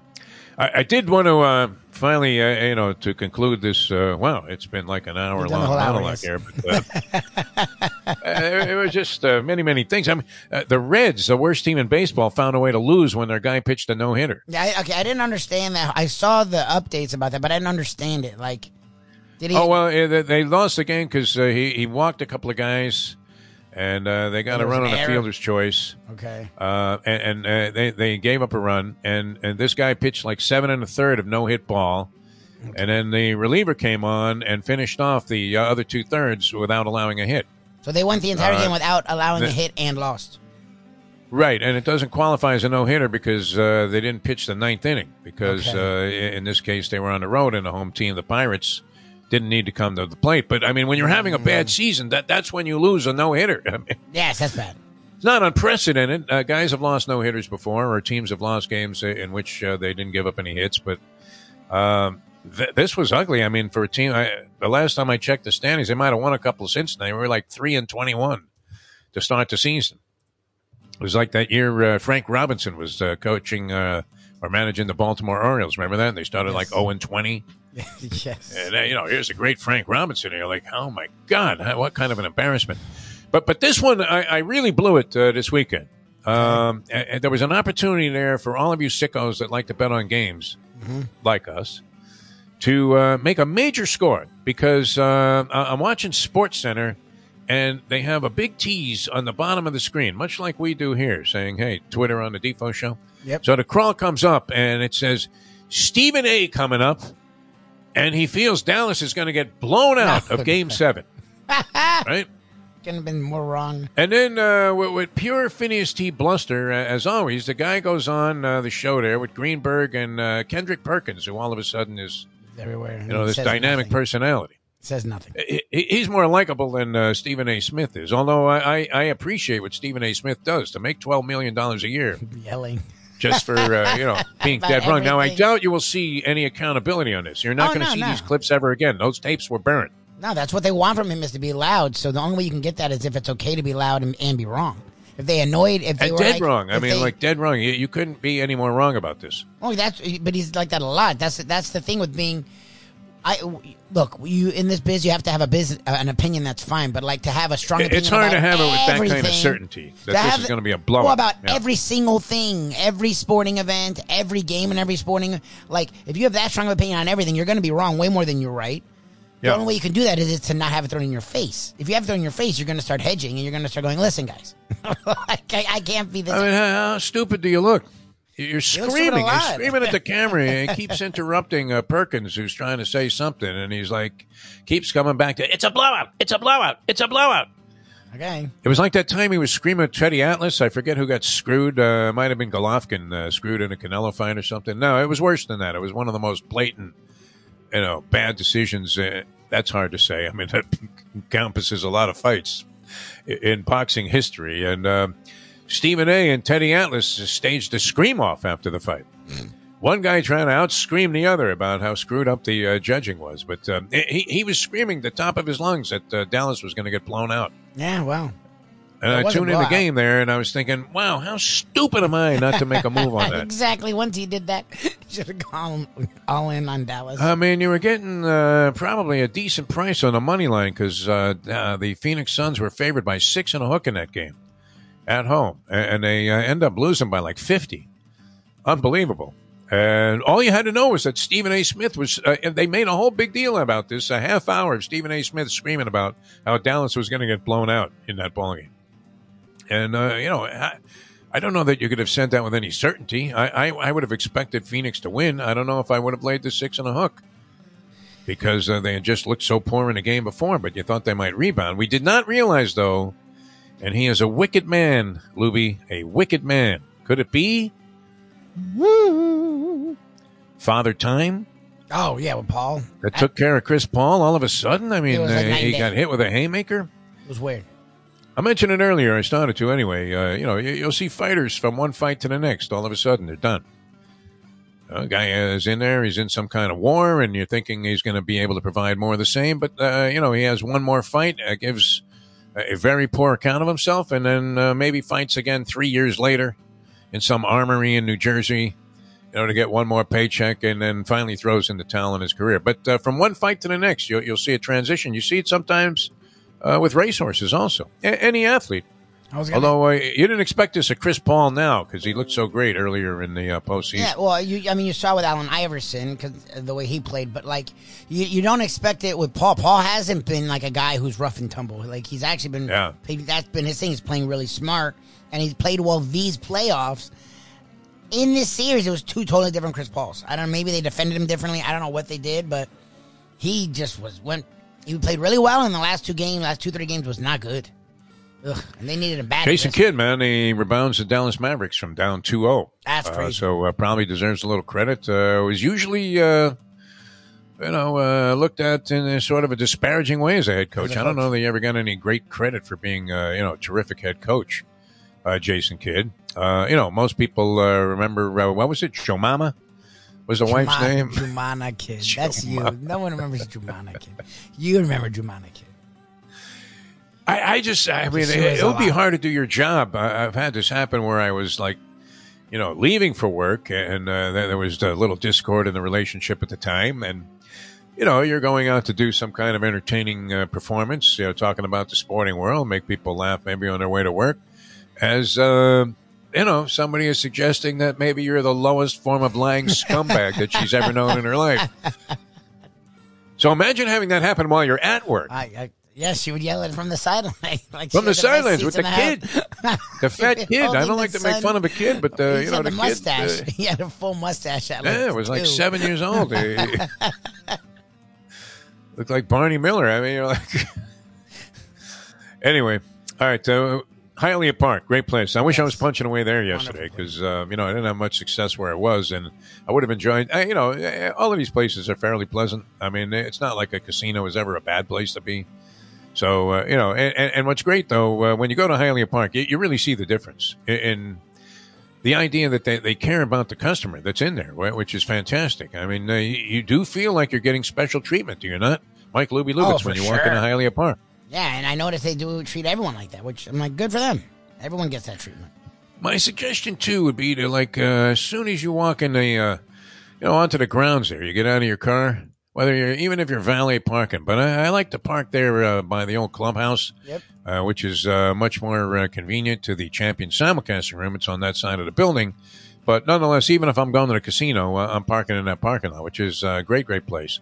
They got plenty of uh, room there. But my suggestion would be, you know, like just either go to the backstretch, uh, which you would have to uh, if you were going to walk your way into the casino, or uh, go out to the actual track itself and just inhale it, man. It- It's such a great place. I mean, and and feel that serenity for the moment before you get into the whole anxiety that goes along with. Uh, let's see, I'm stuck 120. If I bet 40 on this horse. How much sugar is the math that you have to do to be a degenerate? By the way, I, I don't do it. That's why I I, I I mean, and it's I'm constant, awe right? of you all. You know how much money is in your wallet. You realize, man, I can't believe I like got stuck for two and a half yesterday. Un- unbelievable. I should have walked out and there a winner. Uh, but uh, you will feel like a winner when like you go into Hialeah. Park, and, and then you have every opportunity to win, including the Mustangs last trip. Which, uh, for some reason, she always has success there. It's pretty consistent. Nice. And you see people winning jackpots all the time. Steve Calibro, really one of the finest guys in the gaming industry and well respected all throughout the uh, gaming universe.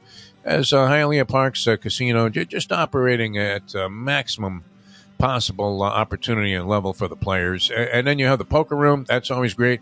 Great place to watch these games, also. You know, play a little cards. Maybe uh, you're in the casino. I like to be in the champion simulcasting room. They have the games up on the TVs as well.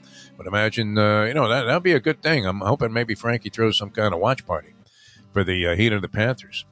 Especially, are they going to play throughout the uh, playoffs uh, on the same night? I hope that Is it like Tuesday and. Thursday? I, I didn't look at the schedule. It's Tuesday, Thursday right now. I'm hoping when the Heat change cities and take an extra day, the Panthers don't.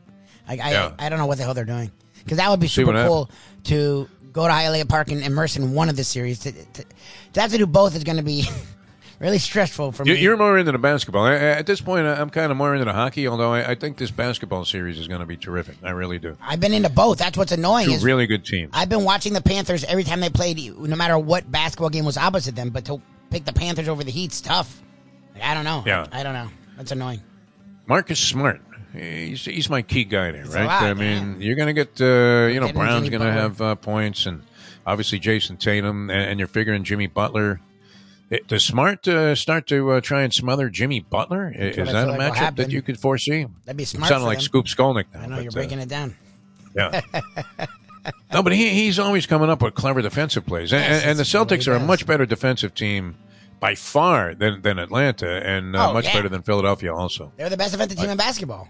Yeah. Like that, this literally will be the best defensive team against a team that was really good defensively by the end of the year. That's what this matchup is. It should be old school. All right. Well, uh, speaking of old school, I mean, uh, wouldn't Hialeah Park be a great place to take in uh, all of these uh, playoff games? So Yes. uh, look forward to that. You have a couple of cocktails at the bar there, Brass Rail Bar, terrific and uh, very reasonably priced. When you were buying drinks for everybody at the bar, Lubie, I bet the tab was uh, kind of gentle. Yeah, that's what he That was I very offered? nice of you, Lubie. What do you Very I nice. of you. offered. I'm not stupid. Like, oh, that's what So, it uh, costs. okay.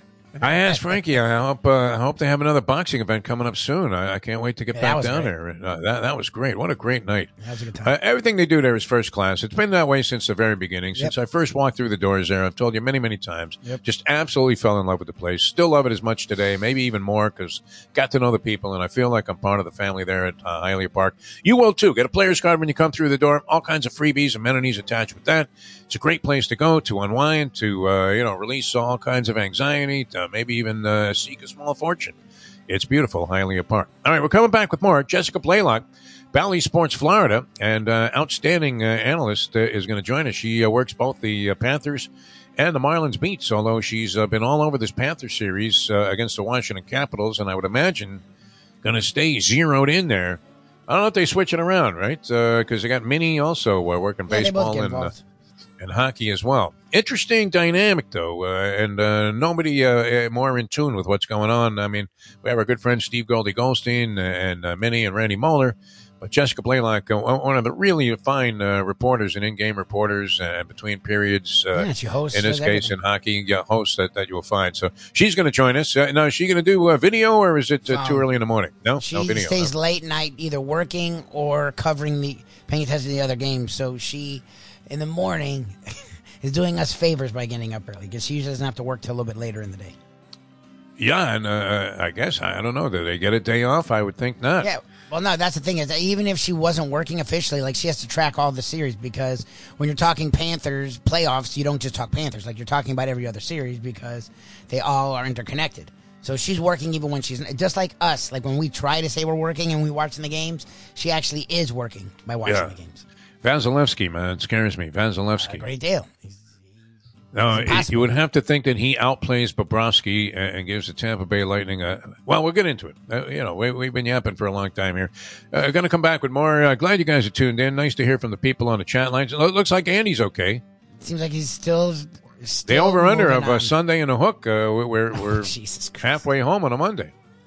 No, we love Andy, and uh, we hope he's okay. It sounds like it. Uh, he certainly is in uh, good form uh, in terms of the sharp commentary. And uh, I saw another gentleman that we should say hello to here. Uh, Mark, good came morning, in uh, weighing Mark. in earlier this morning. Yeah. Very nice, Mark. Yeah, thanks for uh, tuning into the program here. And uh, we'll come back with more. Uh, Jessica Blaylock coming up in about 15 minutes here on the show. So we'll dive further into this whole uh, NHL playoff that's going on. Sensational all the way around. Uh, Gary Bettman must be beating his chest and looking at Adam Silver and saying, uh, You see those two clunkers you had for game seven? Yeah, they're game seven for wars. Look at us, my friend. This is how you do it. It's annoying. I, I, very. I mean, it's amazing to me that the level of play, though. I mean, I know it's an abstract game, but when you start watching it and then you're sort of uh, really involved, as we were, because we, we couldn't stand the whole concept of losing the mail oh, on this yeah. bet. I mean, that took it to another level. I, I don't even care if he pays off. He already offered, I know you you're, know, you're to uh, send I us out to uh. Such a, a, a very nice replacement for uh, Anthony's Runway 84, which uh, closed briefly for well for a while for remodeling. Yeah. And uh, Anthony Bruno, one of the local restaurateurs here, very successful with things all over the country. In Yep. addition to South Florida, has another place, a smaller place called Anthony's Live Fire Grill. So uh, Mayo is ready to go and uh, spring for that Yes. tonight. He is. I can't make it though. I, I couldn't make it tonight, but uh. But I, I don't even care. Like he could take us to the pizza spot or one of his other joints. Yeah, I'm, I'm happy anyway. It I'm was just that he won. lost. Yes, I, I just wanted it done. Yeah.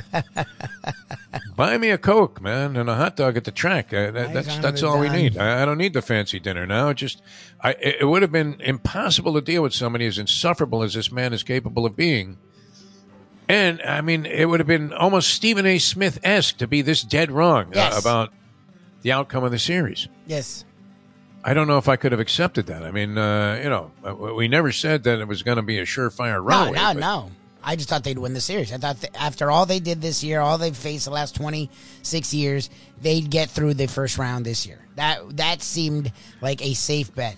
It almost wasn't. I, I, I didn't believe the previous uh, 26 year history of this uh, futility really had anything should to do with not this have had anything. Nothing. Yes. Nothing. I, I, I don't believe that there was a choker's mentality going into the series by anybody. I, I didn't realize how long some of these guys have been around Yes. because we've been waiting for these young guys to, uh, you know, sort of mushroom into stars. It's been like a decade. And they have, a, yeah, I mean, but Barkov's been on the team nine years. yes.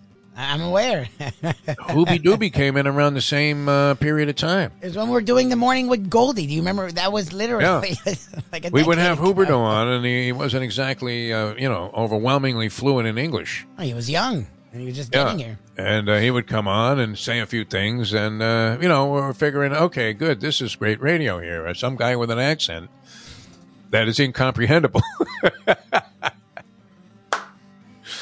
hey, vey. You could see the program director, like, throwing, uh, you know, a, a piggy bank against the wall there, you know, just busting it up and uh, hoping to pay you off finally with a very low severance package.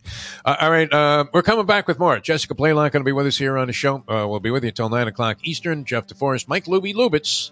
Always good to be with you here on uh, Eye On Channel, and uh, returning with more in a moment. Now that. The time I think that might be the record, Lubie. It's uh, 808. It's, it's up there. If poker is your game, you're covered in style. And you can play all your favorite Vegas style games, including blackjack, craps, and roulette, in Hialeah Park's sizzling hot casino. Get a player's card when you walk through the door for all kinds of generous amenities, including our favorite, free play. When you come out to the ultimate casino and entertainment destination, Hialeah Park. These days, we're all looking for comfort anywhere we can find it. Thank goodness for Landlubbers Raw Bar and Grill in the plantation location because they are making sure you are as comfortable as possible. You're going to have the best wings in the world.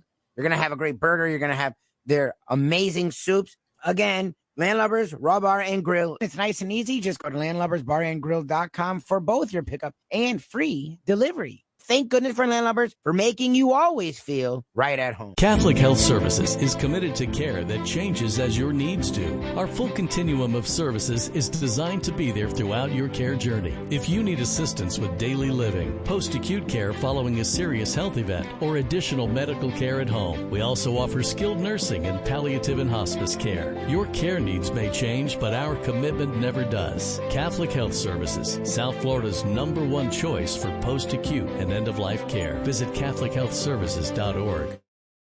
Hear me! I am your new president. From this day on, the official language of San Marcos will be Swedish. Silence! In addition to that, all citizens will be required to change their underwear every half hour. Underwear will be worn on the outside so we can check. Furthermore, all children under 16 years old are now 16 years old. What's the Spanish word for straitjacket? Power has driven him mad. Welcome back to The Defo Show.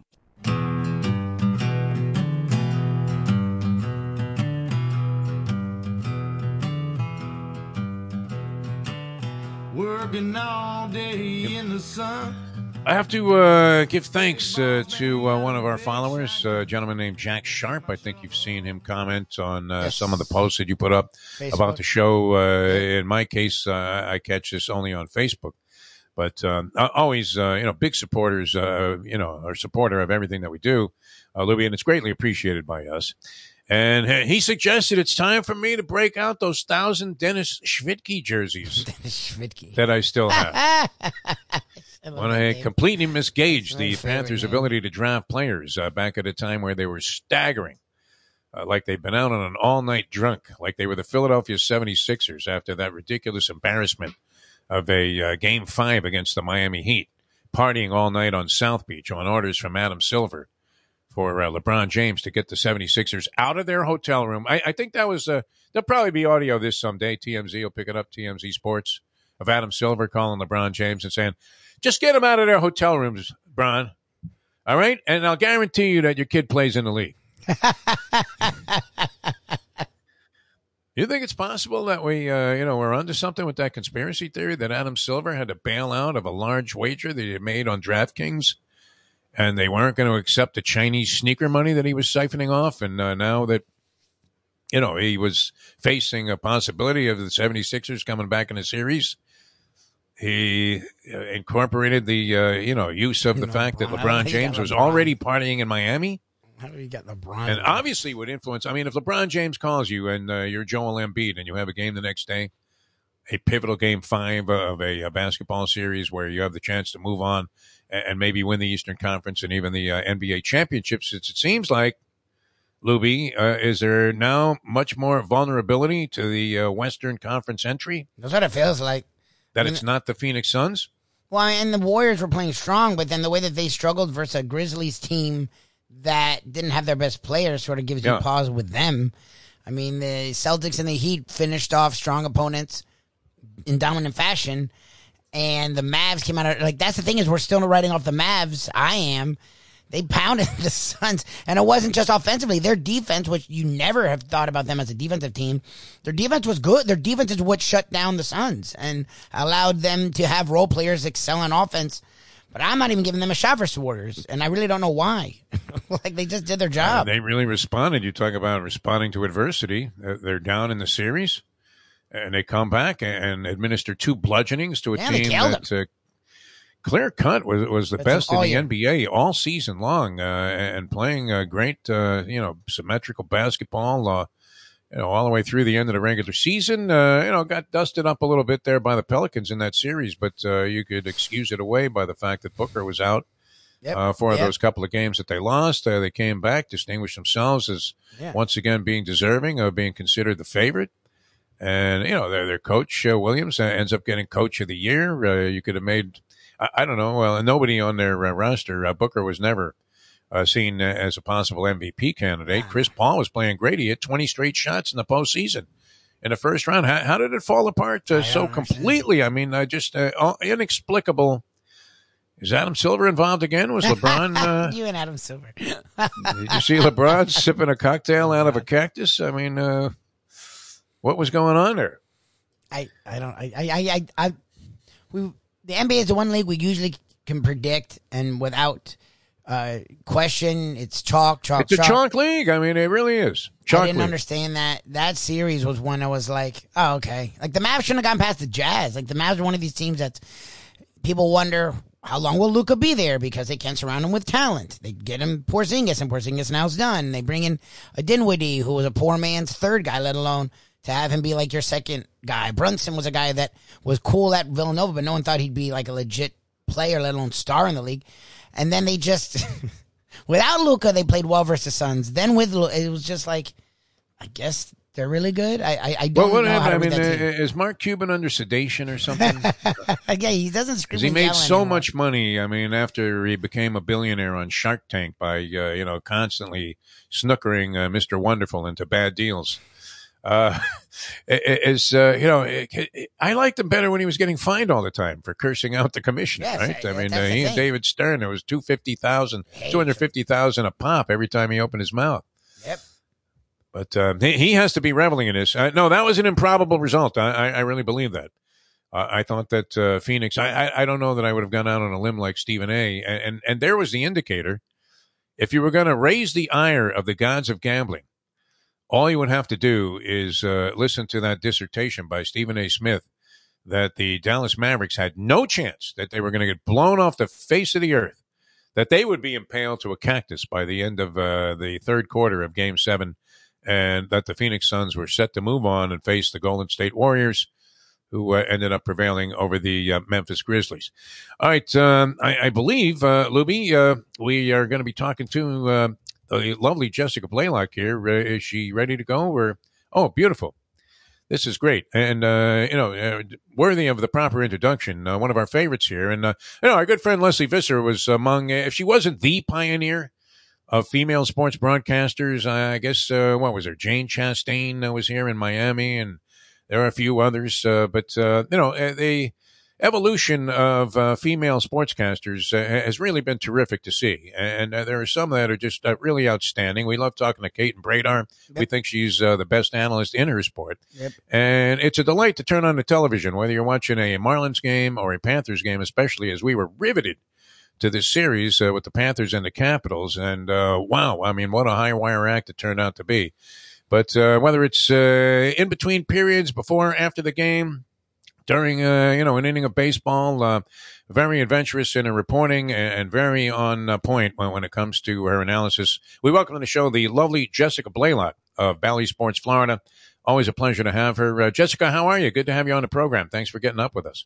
I'm I'm great. Thank you so much for having me on. I always love coming on with you guys. You're the best. Well, well, we really appreciate that, and and we've become hockey experts. Uh, we'll have you know, in the last two weeks, We've talked about hockey the last two weeks and we did in ten years. we we know everything, man. We're, we're screaming at the uh, screen there for uh, Brunette. What are you doing, pulling this goalie? What are you out of your mind? There's three minutes to go in the game.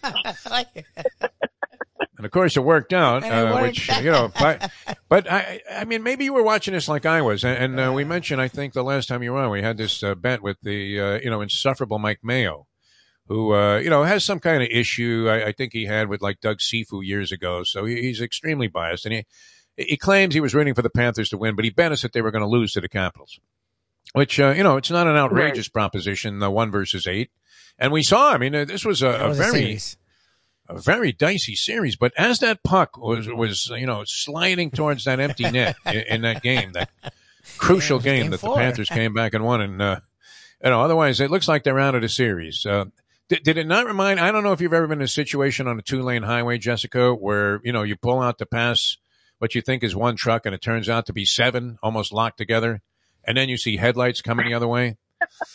And we were seeing Mayo's face driving the oncoming truck, and, and when that thing just missed, I mean, you talk about a game Oh, of inches. How, how did you feel when you were watching? Yeah. Yeah. Well, I uh, was stressed out the entire series because obviously, you know, uh, Everybody looked a one- little verklempt there on the set after those games. uh, you know, one just you know the monkey that the Panthers wanted to get off their back of not having won uh, a playoff series since 1996. You know, having the target on their back of winning the President's Trophy and being the number one overall team in the league, and then also understanding, you know, the the, the playoffs were very unique this season for the East in the sense that every team that made the postseason in the East finished the regular season with 100 points or more. Insane. Washington had 100 points in the regular season. This was not a normal one versus eight. You know, you knew that in the first round, there were multiple really good teams that were going home. You know, we, we, we just saw it, you know, in the first round. Boston, uh, didn't advance. Pittsburgh didn't advance. The Toronto Maple Leafs didn't advance. Um, so I think I, I went into even the Panthers' first round series against the Capitals, knowing, okay, there's a lot of pressure for them to not only win this series, but to have to beat a really good team to do it. And yeah, so I mean, I- my stress level the entire time, we should have had a camera just isolated on me to, to see my responses. Um, I should have been wearing a heart rate monitor to really keep track of, of how I was doing, but um, yeah, it was just the whole time. It it was just you know high intensity games. Really, other than game two being kind of a blowout for the Panthers, every game was tight. Comeback wins, overtime wins. Um, so yeah, really just a ton of credit to the Florida Panthers for for showing that they could play a physical, gritty, grinded out style in the playoffs. Well, Jessica, what was interesting to me is as we all, I guess, were on the same page of living and dying with every minute, which is really hard to do when it Yeah. comes to hockey. like every minute, if you're doing that, you really almost die. And we did that a lot. It felt like this team had sort of been prepared for this all year long. And as you watch regular season ho- regular season sport, especially hockey, the Stanley Cup playoffs is the toughest thing. I kept telling myself they can't win this way in the playoffs. They, they, so it was freaking me out, but they did. They kept winning that way in the playoffs. And it's almost like, unlike past Panthers teams where you would see them fall under the pressure, this team under pressure is where they wanted to be. And Brunette, who's supposedly the interim coach, didn't act like an interim coach. Like Defo said, he was making calls that you would have to be in the league 20 years to make and not batting an eye. The team didn't bat an eye. And every time he trusted in them, where I was stressing out, it seemed like they, okay, good. Thank you. You're still here with us. And they did things I, you would not expect to see in a Stanley Cup playoff. Yeah, I mean, because you think about it, you know, the regular season is is so incredibly different than the Stanley Cup playoffs. You know, games tighten up so much, Yep. and and yeah, like you said, you know, you're not expecting in the playoffs to overcome a three goal deficit. Uh, you know, like they did in Game Five. Um, you're not expecting to pull your goalie with what three minutes left, and and the puck just missed scoring an empty net goal for the for the opposing team by inches, and then you come back and, and you score a game tying goal and win it in OT. I mean, just some of these moments in this series were unreal. Um, and I think you know, so many guys talked about it.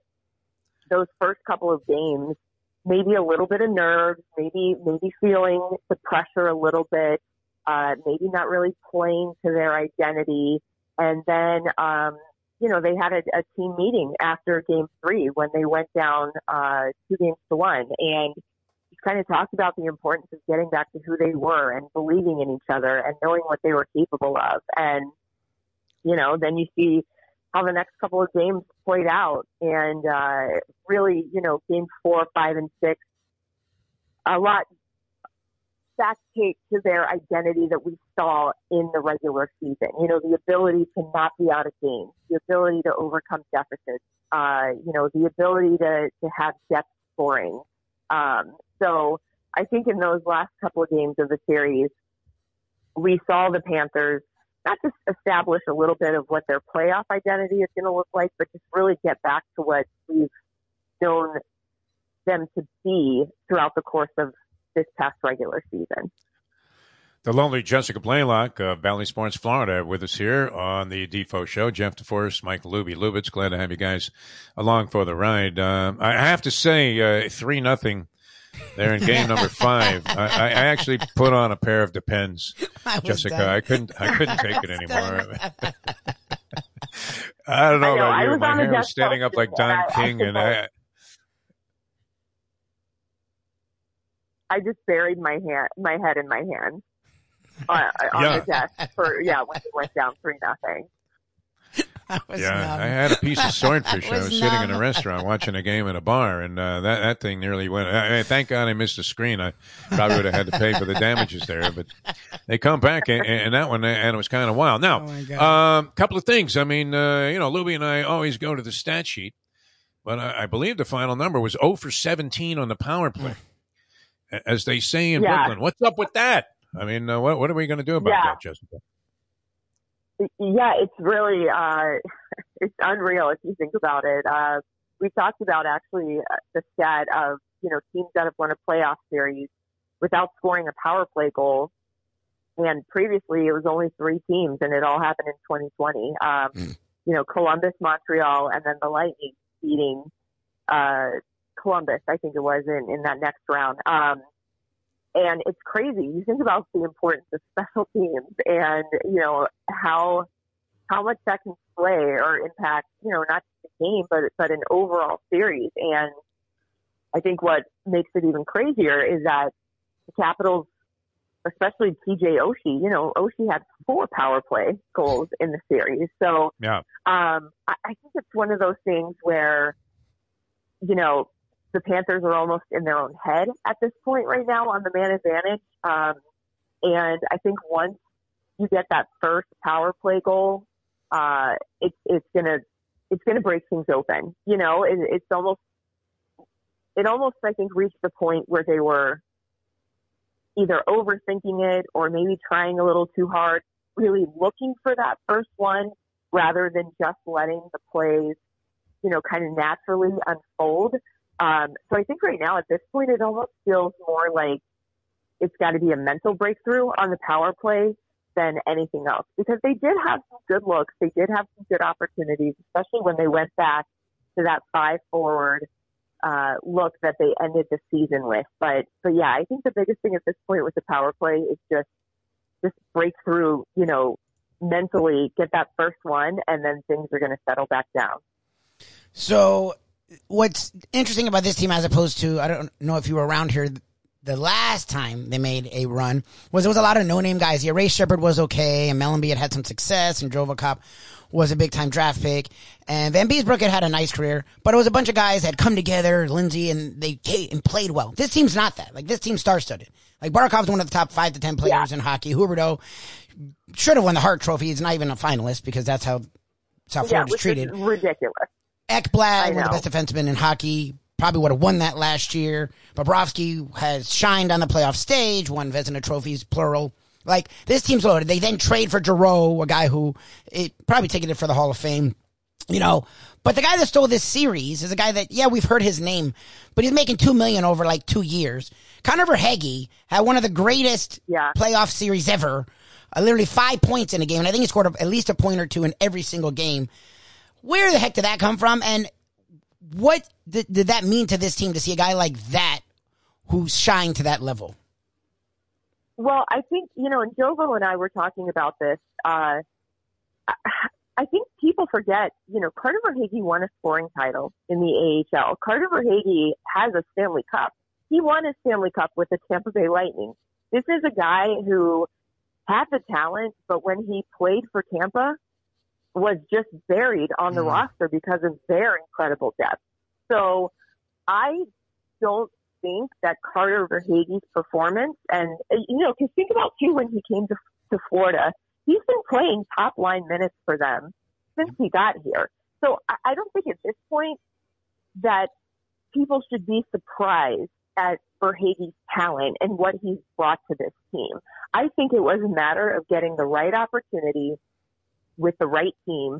And that's exactly what he has gotten with the Florida Panthers. And yeah, I mean, stepped up and single-handedly made a huge impact in that series against the Capitals, including that five-point night, which set a franchise record for most points in a game in a in a playoff game. You know, and so um, he is he is a player that Andrew Brunette, I always go back to this word. You know, describes him as just tenacious. He has such a nose for the puck.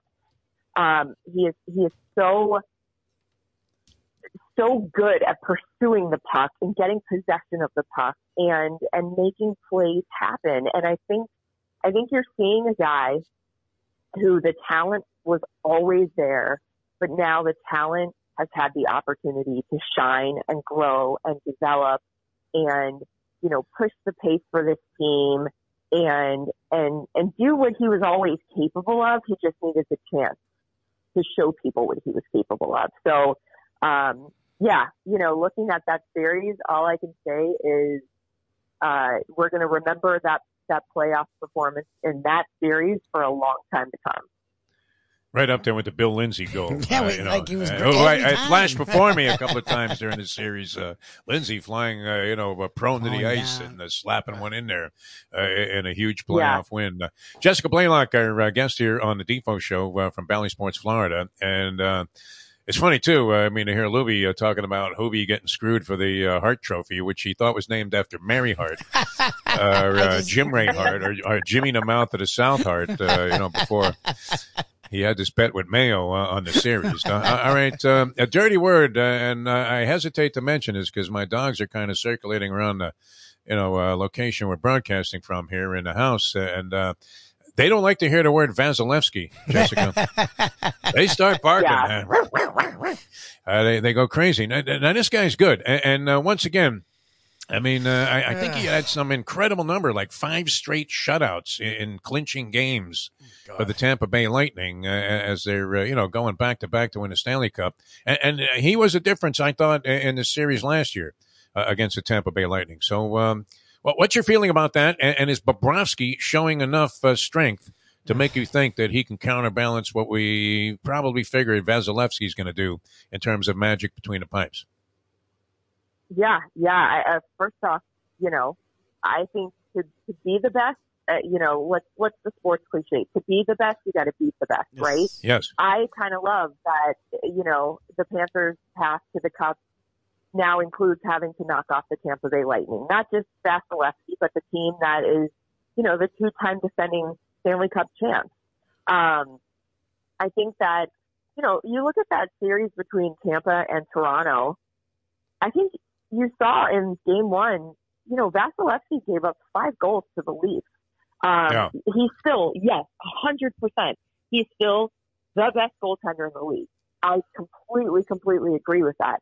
But I think that there's also opportunity there, you know, and the and the Panthers put a few goals on him in the regular season too. So, um, I, I I'm excited to see. I, I really am. I'm so pumped for this series against the Lightning. And yes, on the flip side, I think Sergei Bobrovsky has been incredible. I think he was so good in that series against the Capitals. I think he had a really, really good regular season where he worked hard coming into it, and the results obviously showed. Um, I think the Panthers overall, these guys out on the ice have so much confidence having him back there in the net, and especially the way that he played against the Capitals. He made so many huge saves, so many huge saves that kept the Panthers in the game and put them in a position to win the series. And, you know, there were so many times where we're so focused on, you know, Verhaeghe's performance or Reinhart because he got that game tying goal in game four or, you know, whatever it may have been.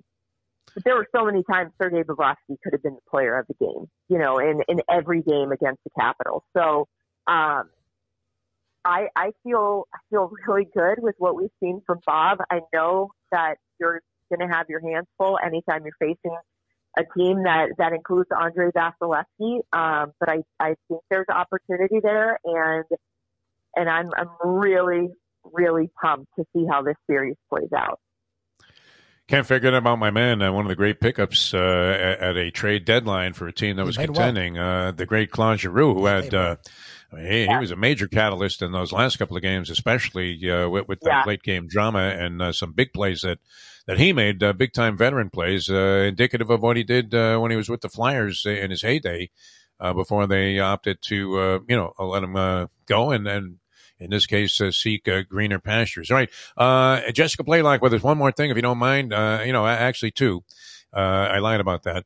Uh, the Tampa Bay Lightning. Now, we talked about this earlier in the program, Jessica, before you came on. There never really was any great steamy rivalry inside the various professional, you know, franchises in, in, their individual sports here in Florida. Like the Dolphins, I, I don't care if they're playing Tampa Bay. Maybe yeah. with Brady there. Uh, Jacksonville doesn't, uh, you know, have any luster since Brunell left, but it was never like a big thing. Like, whoa, man, I got to go to that Jacksonville game uh, when the Dolphins were playing them. Uh, Heat uh, with Orlando. I mean, uh, maybe you know a long time ago, but it never really developed into like an in-state rivalry where the two teams didn't like each other, like say the Gators and the Canes.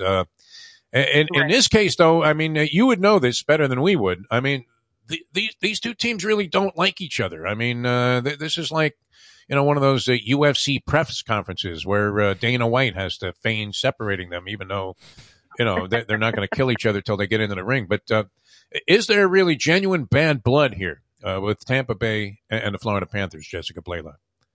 Oh, I think so. I think it's absolutely turned into a, a really, really good rivalry, not just in the state, but in the NHL. You know, everyone that I talk to uh, was pulling so hard for a Florida Tampa rematch because of how good that series was last year. And, you know, we saw it, we've seen it for the past couple of seasons now. Like these games, they get pretty nasty.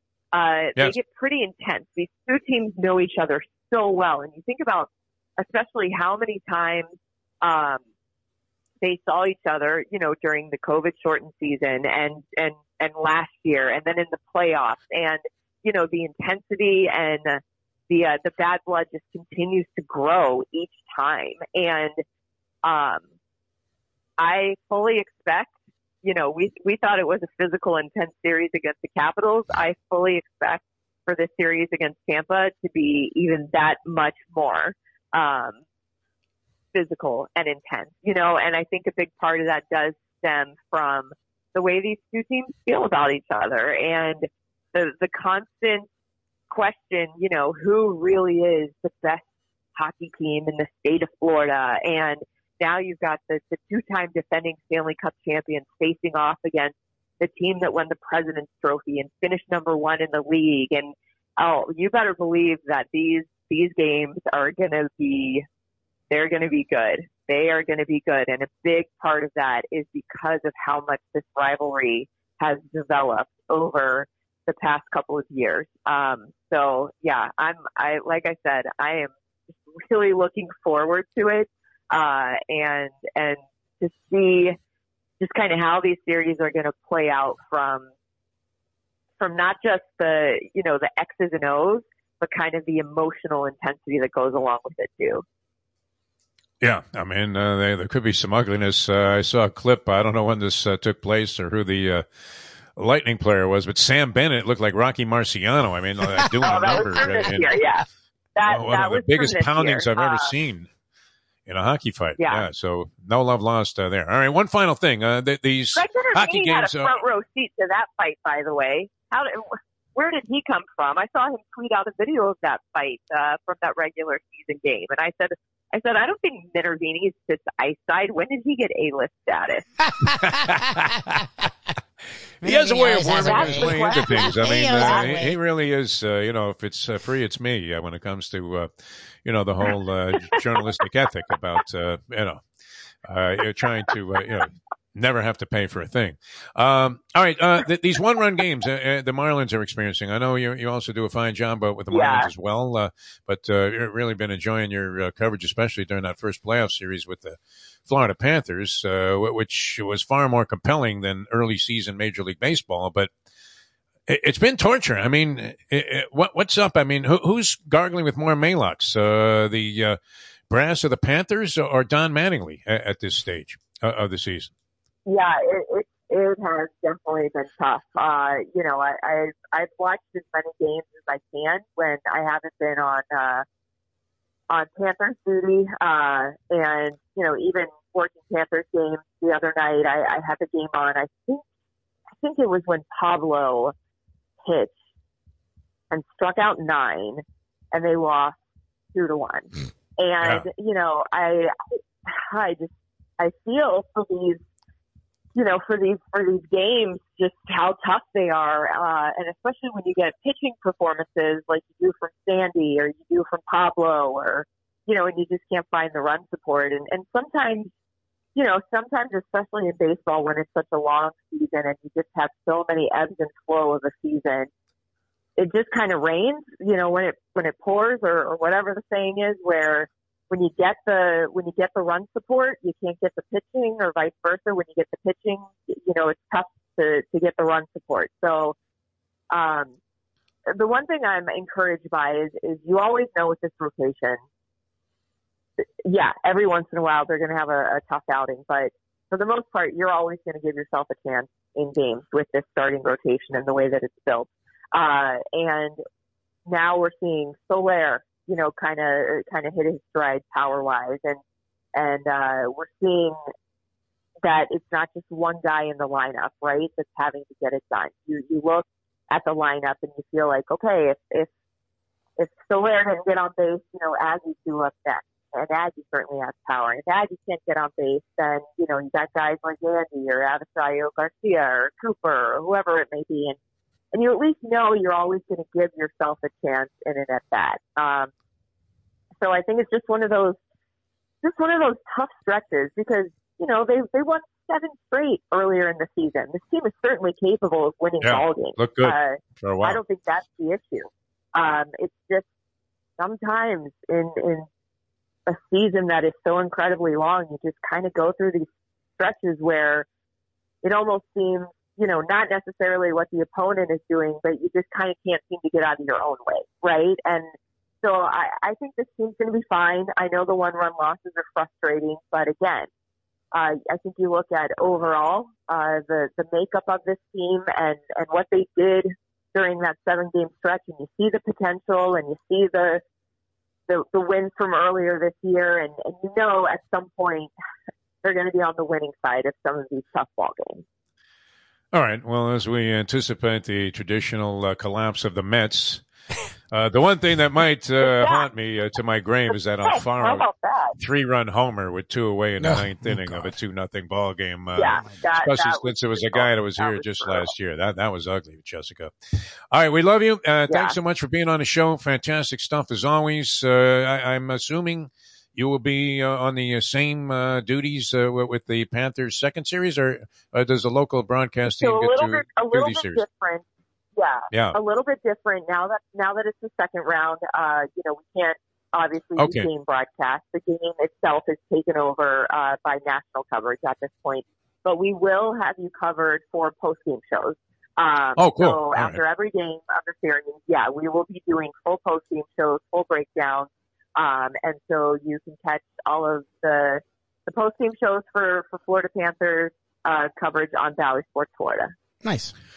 All right, great. And we'll look forward to seeing Craig Minervini's face pinned to the glass uh, as he uh, attends the game as a spectator uh, after working the Marlins series. Uh, Jessica, uh, wonderful as always having you on the show. Really appreciate it. Applaud your uh, work there. It's a delight to watch you and uh, uh, your team there uh, on TV. Really made that series a lot more fun and a lot more uh, interesting from many different angles. Uh, thanks so much uh, for being with us on the program. It's always a pleasure. Thank you guys and so happy for Florida Panther fans that they got to celebrate that series win. They definitely definitely deserve it. They've been waiting a long time and so uh let's keep this let's keep this let's keep this ride going for sure. Exactly. All right, yeah, and I hope I don't run out of Xanax uh, during the second round.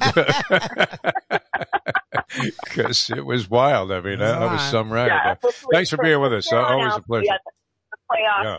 the playoffs will officially be sponsored by Tums from here on Exactly. out. Thanks, guys. Yeah, I mean, I'm eating Xanax bars like they were Hershey bars when I was a kid. I mean, just one after another, trying to maintain some kind of composure watching these games. It was great, a real tightrope uh, walk uh, all the way through. All right, thanks. Uh, always great, and uh, hope to speak to you again uh, during the second round of the uh, series here, uh, the uh, quest for the Stanley Cup. Uh, how tough is it to win that trophy? Mike Lubie Lubitz. I mean, it does sound like sporting cliche, and, and that you're just pandering to the few you know, hockey psychos that are out there uh, that uh, always somewhat. I mean, is it true? Do they represent more of a cult following than, than an actual sports following? This is the uh, major sport that you know ranked fourth in virtually every category of the uh, you know the big four sports, and, and probably still does, right? I, I don't know. Are, are these uh, TV networks? They're they're they're not getting enough excitement. Do people watch whole hockey games even at this level, Lubie? Unless their team is involved. Oh, that's the thing is, I used to years ago. Now I only really watch my team when it comes to hockey. Um, but they're getting a lot of me right now. I don't know what they're going to get next round. It's going to be interesting to have the Heat and the Panthers go head to head. I don't know what the heck I'm going to do. All right. Uh, we'll come back. Uh, we'll wrap things up. Let me tell you about Jimmy Johnson's Big Chill and what's going on there. Now, John Yes, Kajemi, sir. uh, what's the story with Kajemi? Is he coming back soon? He's got a few weeks off. Uh, he had to rearrange his schedule. Yes. But uh, we certainly like to incorporate him into the show, especially you now. There wouldn't have been much today by comparison to the No, rest of the not a lot of sporting world. Right now. And that's Talk what of uh, the NFL, but the Dolphins did make a move by signing Melvin Ingram, a uh, supposed uh, ferocious really pass good rusher. end. Yeah. Edge. Yeah, he's really good. All right, so uh, they're they're all in there, uh, Lubie. What do you think? in. I'm happy. I this is what I've wanted. Like people, Dol- Dolphin fans were talking themselves uh, weird about like, uh, well, who knows? Da, da, da, da, da. I, I'm happy. They're a team that won nine games and ten games the last two years, and they have a better roster. That's a good thing. And This I'm is how sick the uh, gambling world has become. Uh, there are lines on games like that are taking place in December. I, I guess may- maybe this has been going on for a while, but even I, who pay you know uh, great pay uh, great attention to this sort of thing, uh, you know, I, I wouldn't have uh, thought about. Wow, I mean, I, I think I'll take the the Bills in December, uh, getting four from uh, you know the Chiefs. How, how, how do you make a judgment like that at, No. at this stage? I mean, it's the same thing, like the silly exercise of running through the schedule. I, I was just uh, when I was uh, doing a little, you know, morning research here about you know results and things that happened in sports last night. I'm online on CBSSports.com, and they actually have a guy analyzing who, who got hosed in the scheduling. Which I, I guess you know people do. Uh, you know when you have a team like the Raiders, uh, when especially when they were in Oakland. I don't know. Does the same hold true now that they're in Las Vegas, where they they were just traveling like, uh, or, or the uh, you know Seattle Seahawks always have. You know you would think an onerous travel schedule because they have to travel the most miles, and then they're going West Coast to East Coast and playing one o'clock games. You know, very tough. But uh, does it require in depth analysis at this point in time, Lubie, to see who got hosed on the schedule? No. Oh no, the whole schedule releasing is a total joke. Like who Yeah. cares? I've never cared about that ever. Like it's, Me either. Yeah. that makes I don't well because that's the thing. Especially look, the NBA, you have an idea, and we saw some teams like the Mavericks get a little better, and you saw the uh, Hawks fall back, and you saw the Cavs get a little bit better. But for the most part, you have an idea in the NBA. The NFL every year it changes. Like the Bengals weren't supposed to be in the Look at Super all this transition uh, the Dolphins have gone through. I mean, You, think they did this to be like a, a nine and eight team again? Well, and that's the thing is like all this idea that everyone's going to be as good as we think they are never happens in the NFL. So to look at Yeah. the schedule now and do the win loss thing, it's fine. I mean, but it means literally zero. And to sit here and really do it, where you're actually going to put your money on it now? Are you kidding me? No way. Well, and, and it kind of went uh, with the antithesis in terms of philosophy and uh, positioning uh, to what, uh, and I was thinking about this this morning, uh, what Jimmy Johnson would do. Where, where Jimmy was the guy that would trade away a Tyreek Hill to get a zillion draft picks, uh, which he yes. did with the Herschel Walker deal. Still legendary in uh, NFL history, and uh, obviously one of the most transformational deals, which was mocked universally by virtually everybody. That's so funny. Now, you know, you've had that backfire also. I mean, when Mike Ditka, you know, traded his entire draft there with with the uh, New Orleans Saints to get Ricky Williams. Yes.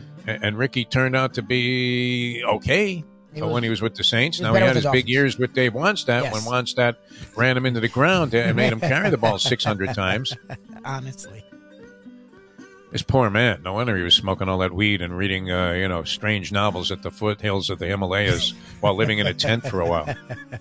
Had to be suffering from some serious dementia. He wasn't uh, all that uh, outgoing to begin with, right? Uh, this kind of Jim Eisenreich condition where, uh, you know, around crowds. Yeah, he had a social anxiety thing. Broke out in hives. Yeah. 100%. It happens to me, too, whenever I'm, I'm sure. about to do a show. Yeah, yeah definitely. what are these blotches? Yeah, right. Anyway, I, I was thinking, what, what, would Jimmy think? Would he think that this was wise? I mean, to go all in Tyreek Hill and then uh, make all of these other maneuvers, and, and you're sort of positioned now without knowing if you have a quarterback that, that can uh, be capable of, of uh, executing some kind of uh, you know real progressive step for the team. They, they would have to win like uh, 11 or, or 12 yes, games. They win to 11, 12 games. Looking what they did at what they did as being successful, would they not? If they come back with like a 10 and 7? No, you don't do all that for ten. and great seven. shape. Yeah. No, you don't do everything they've done for ten. and- I mean, you just don't. You don't keep the guys they keep. Uh, keep the defense intact. Bring back the defensive coordinator. Do the move they did to get a Tyreek Change Hill. coaches. Yeah, I mean, Bring all the uh, running yeah. backs. Make the move for Cedric Wilson Jr. I mean, literally Trade all your draft done. picks, uh, you know, pretty much, except for like a third and a seventh. Unbelievable. You do that for a playoff Uh, but I, I was wondering what Jimmy would think about all this, and, and, and I'm I'm not sure, you know, that he wouldn't take the position that uh, they really blew it, that they should have counted on their own ingenuity and acumen in picking players and had a young roster of guys that uh, you know were going to be complementary to a quarterback that they may ultimately have to move on from after this year, maybe even during this year. That's possible. But uh, great place to watch the season. Wow. I Oh, mean, yeah. uh, opening day, I think I'm going to go to that Patriot game if I get lucky enough. Nice. Score some tickets off of our good friends from Deal Volkswagen. I don't know you if that maneuver is still, uh, you know, open. I, I, would assume that's going to happen. But uh, so uh, I'll be at that game. But uh, any other game during the season, uh, what a place to go. Jimmy Johnson's Big Chill. Yes. And a great place to chill out. Wow, it's getting muggy out there, Lubie. Yep. Don't you want to be just sitting with like, uh, even if your knees are just in the pool, right? Where you're sitting on the ledge there. Just hanging out. Doesn't it feel better than if you're just taking a, an absolute physical beating outside Oh yeah. with the sun and, and then uh, the impending rain and, and all of this humidity? I've noticed I'm schwitzing more in my walk of life.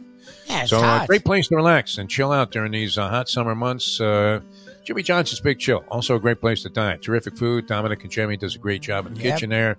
The vibe is always good. And wow, with all of the sports going on, wow, Lubie, think about this weekend I know. where you have all of these things happening. The French Open, the PGA uh, concluding on a Sunday, Preakness Stakes taking place on Saturday, and then uh, all of the basketball and hockey playoffs uh, and baseball going on at the same time. Great place to watch it.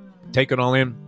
Get yourself a great meal, something terrific to uh, drink as well at reasonable prices. Jimmy Johnson's Big Chill, mile marker 104, uh, catching the essence and the vibe of Key Largo on the overseas highway. All right, we'll come back and wrap things up. Uh, been a lot of fun being with you.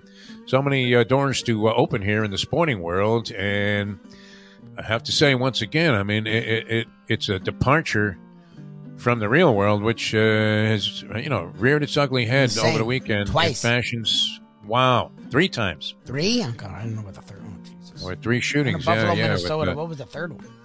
crazy people. There was one in a church, and uh, a a- another one. Yeah, yeah. The supermarket one in Buffalo was, uh, you know, hideous with ten people being killed. Uh, there was one in a church and, and another one, uh, another location also. Oh, God. It- It's weird that you can't keep track of it because so uh, you know it- it's like a matter of routine and very sorry circumstance uh, out there. And uh, you know all, these people, uh, gun advocates. I mean, I don't know what the answer is. There's probably no one simple answer no, obviously.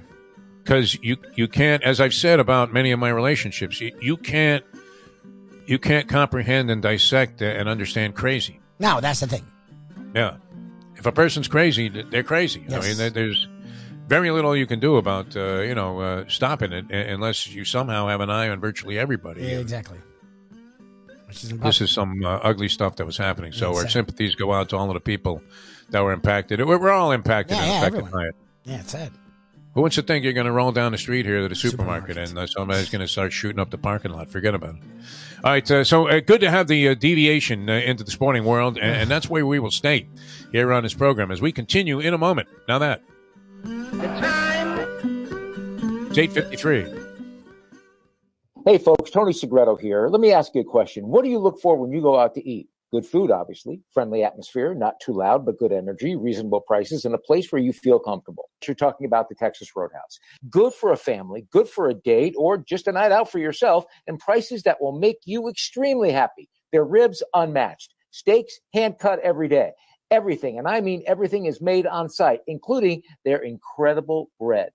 Trust me when I tell you, Texas Roadhouse, your restaurant, your destination when you say, Where should we go and eat tonight? From the newly renovated sports bar to the beautiful bayside views captured at the Tiki Bar, Jimmy Johnson's Big Chill has it all.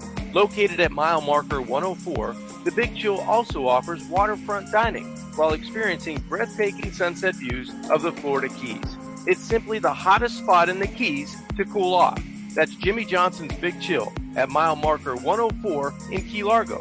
For more information, call today at 305 453 9066. Any time of year, things can happen to your home or business, and the insurance company can be your friend, but they also can be your enemy. Horizon Public Adjusters, Justina Testa, are here for you to help this process go so much easier. Seven to 10 times more money recovered with a public adjuster than if you went on your own. If there's no recovery, there's no fee. Before you call your insurance company, call Horizon Public Adjusters and Justina Testa at 954-809-8752. I have sinned against you, my Lord. The only way to get your morning started is with Defo, joined by Lubie, right here on The Defo Show.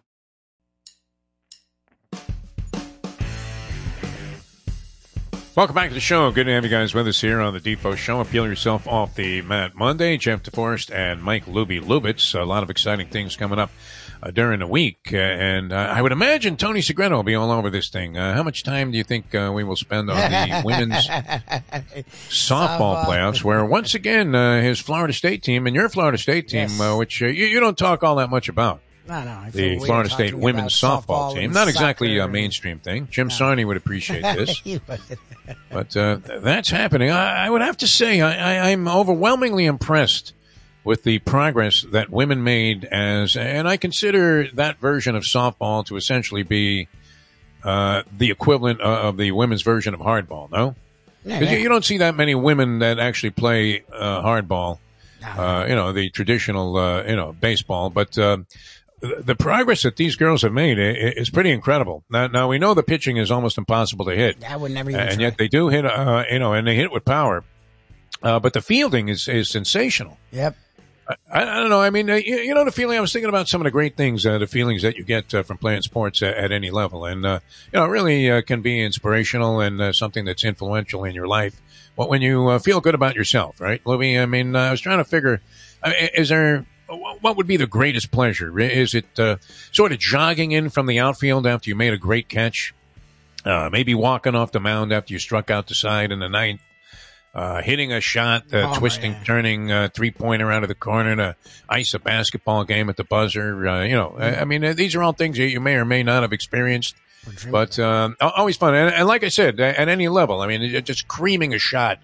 Uh, you know, cross court winner to uh, win a tennis match after, uh, you know, even if you're playing a guy that uh, isn't all that great and your level isn't uh, so terrific. I mean, ju- just the fact that you were able to do it, and now uh, you know you, you walk to the net there for the congratulatory. Hey, great game, go fuck yourself.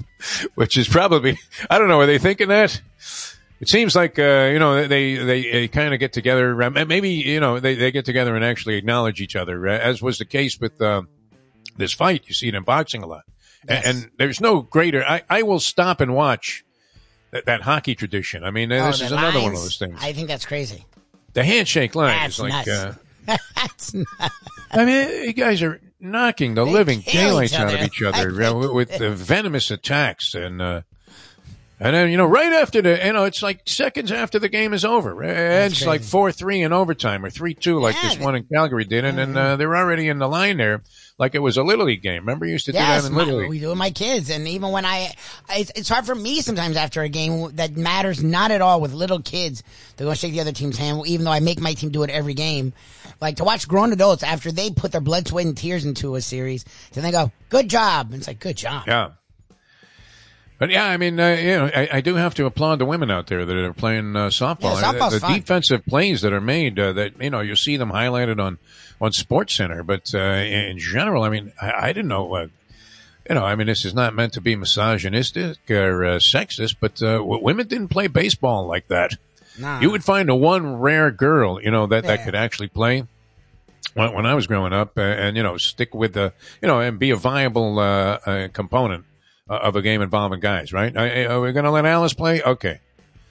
Uh, and, you know, and, and- you could count on, uh, you know, that girl to make, you know, the competent plays, whatever position she was playing. But uh, universally, I mean, uh, the, the improvement is incredible. And as I said, I mean, with the French Open on the horizon, uh, we should acknowledge this uh, young lady, Iga Swiatek, Okay. has won 28 straight matches in five consecutive tournaments hell? And and she doesn't appear to be like uh, you know that that dominant force like uh, you know when Serena steps on the court Oh, there, yeah. or at least when she did in her heyday, which was a long heyday. Uh, you know, it was like, oh my God, what chances does this other person have? You, you don't get that feeling at all uh, with uh, Iga Swiatek, and, and yet she finds a way to grind out wins. She's only lost five sets in the five tournaments where she's won the title. Oh wow. Yeah, I mean, and 28, oh no, five sets, I think, total in the 28 matches, Yeah, yeah, yeah, which is, What encompasses this run that she's on. And, uh, heading into the French Open, uh, un- unbelievable, uh, dominance. Uh, now, Ashleigh Barty, who was the number one player in the world, she, uh, retired just all of a sudden out of nowhere. Uh, I guess wasn't happy with the uh, rigors of touring and had plenty of money. So, uh, she, she decided to retire and, uh, not play competitively anymore. And, and this Iga Swiatek has just, you know, taken over by storm a very competitive uh, women's tennis uh, world and circuit where you know as we were saying last week you watch these uh, th- these girls are bringing it man. Yeah. i'm applauding the women uh, that are you know uh, participating in uh, all of these major uh, high level sporting events. Uh, now you did have one uh, game uh, two uh, basketball players that i respect greatly on the female side uh, sue bird and diana taurasi you you would not want to play Taurasi one on one tonight, no. would you, Lubie? I always thought she could play with dudes. I was one of those people that, not saying she'd be in the NBA, but when it came to college basketball, that she'd be on some teams. Like she was really good. And she's Yeah, Sue Bird is a different game, but uh, Diana Taurasi is like Earl of Pearl She Monroe. like, she was a G. She was great. uh, among uh, you know women's basketball players. Uh, terrific and very consistent, and still around. Like I mean, what is she like? Fifty? I think Geno Auriemma still had zits when he was coaching when 50, uh, older, yeah. Sue Bird and Taurasi were playing there at the University. Rebecca Lobo was uh, probably on those teams. No. Think about uh, the people that this coach has had on the uh, squad there while he's uh, drubbing, uh, you know, Quinnipiac. 107 to 30. it's great. All right, a lot of fun being with you. Uh, both of our local teams moved on. Uh, Yes. And uh, so uh, Celtics Heat, I, I think that's terrific. I'm not sure how I feel about that series. Um I, I don't know that I would want to pick a winner. Naturally, uh, our heart will be with the Miami Heat Yep. and Pat Riley, especially after that hideous portrayal that he had survived of uh, Pat Riley in Winning Time by the actor that did. It really made him look like Joe Pepitone. and uh, and the Panthers, uh, I, I don't believe, and I, I, this is impossible to determine, but I don't believe there was any pressure at all over the fact that uh, this team, you know, was trying to account for 25 years of playoff futility by the Florida Panthers. I, I, think they just went out there and played their game. Caps gave them all they could ask for. Uh, they were very lucky to survive in many ways, and at the same time, uh, they kind of did their thing uh, to a lesser extent than they did in the regular season when they were winning every night, no matter what was taking place. And very nearly we were, were trailing that series three games to one, which uh, the Rangers were able to bounce back from. But uh, who, who knows what would have happened there if you're down 3 1 to the Capitals, who were right in uh, every game all, all the way through for the most part. I guess there were two lopsided games, and everything else was like airtight with, with the Panthers on the ropes in, in almost uh, all of those games. So, um, very interesting weekend. I did want to mention too this uh, Jermell Charlo. Congratulations to uh, him, boxer, 154 pounds. Uh, one of the Charlo twins, his brother, twin brother, also excellent, is the middleweight champion, and he became the undisputed all four belts. Believe it or not. It was weird. They, couldn't fit all of the uh, commissioners from the various boxing alphabet soup organizations in the ring because they all wanted their moment with the guy. Uh, but uh, he, he uh, knocked out this guy Brian Castano in a rematch, uh, and it was a very impressive performance. So I uh, did want to mention that. It was interesting too because they had to kill an hour on Showtime. Castano gets to the arena late, and then he wants to have all the time that he needs to warm up and get ready. He didn't want to just like rush into the ring there, put the gloves on. So they were killing time on Showtime.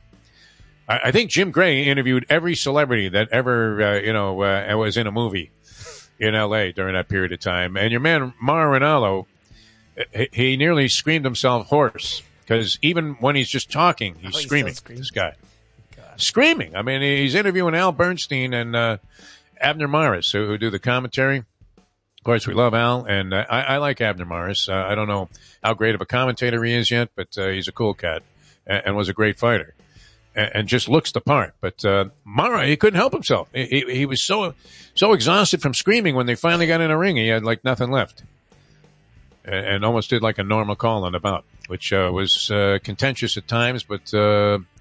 This uh, Jermell Charlo is the real deal. He's among the best in the world. I, I believe that. All right. Uh, we'll see you guys uh, tomorrow at 7. A lot of fun being with you. Thanks so much to Jessica Blaylock for being with us. A lot to talk about on the show tomorrow with the Heat and the Panthers in action and all the uh, different things that are going on. As uh, This could be one of the greatest week weeks in uh, sports history, I believe, in terms of being a fan with all the different things happening. All right. Uh, we'll see you uh, tomorrow at 7 as we leave it on that. The time. It's 9.05. Let's go to eat a damn snack. Look what they done to my soul.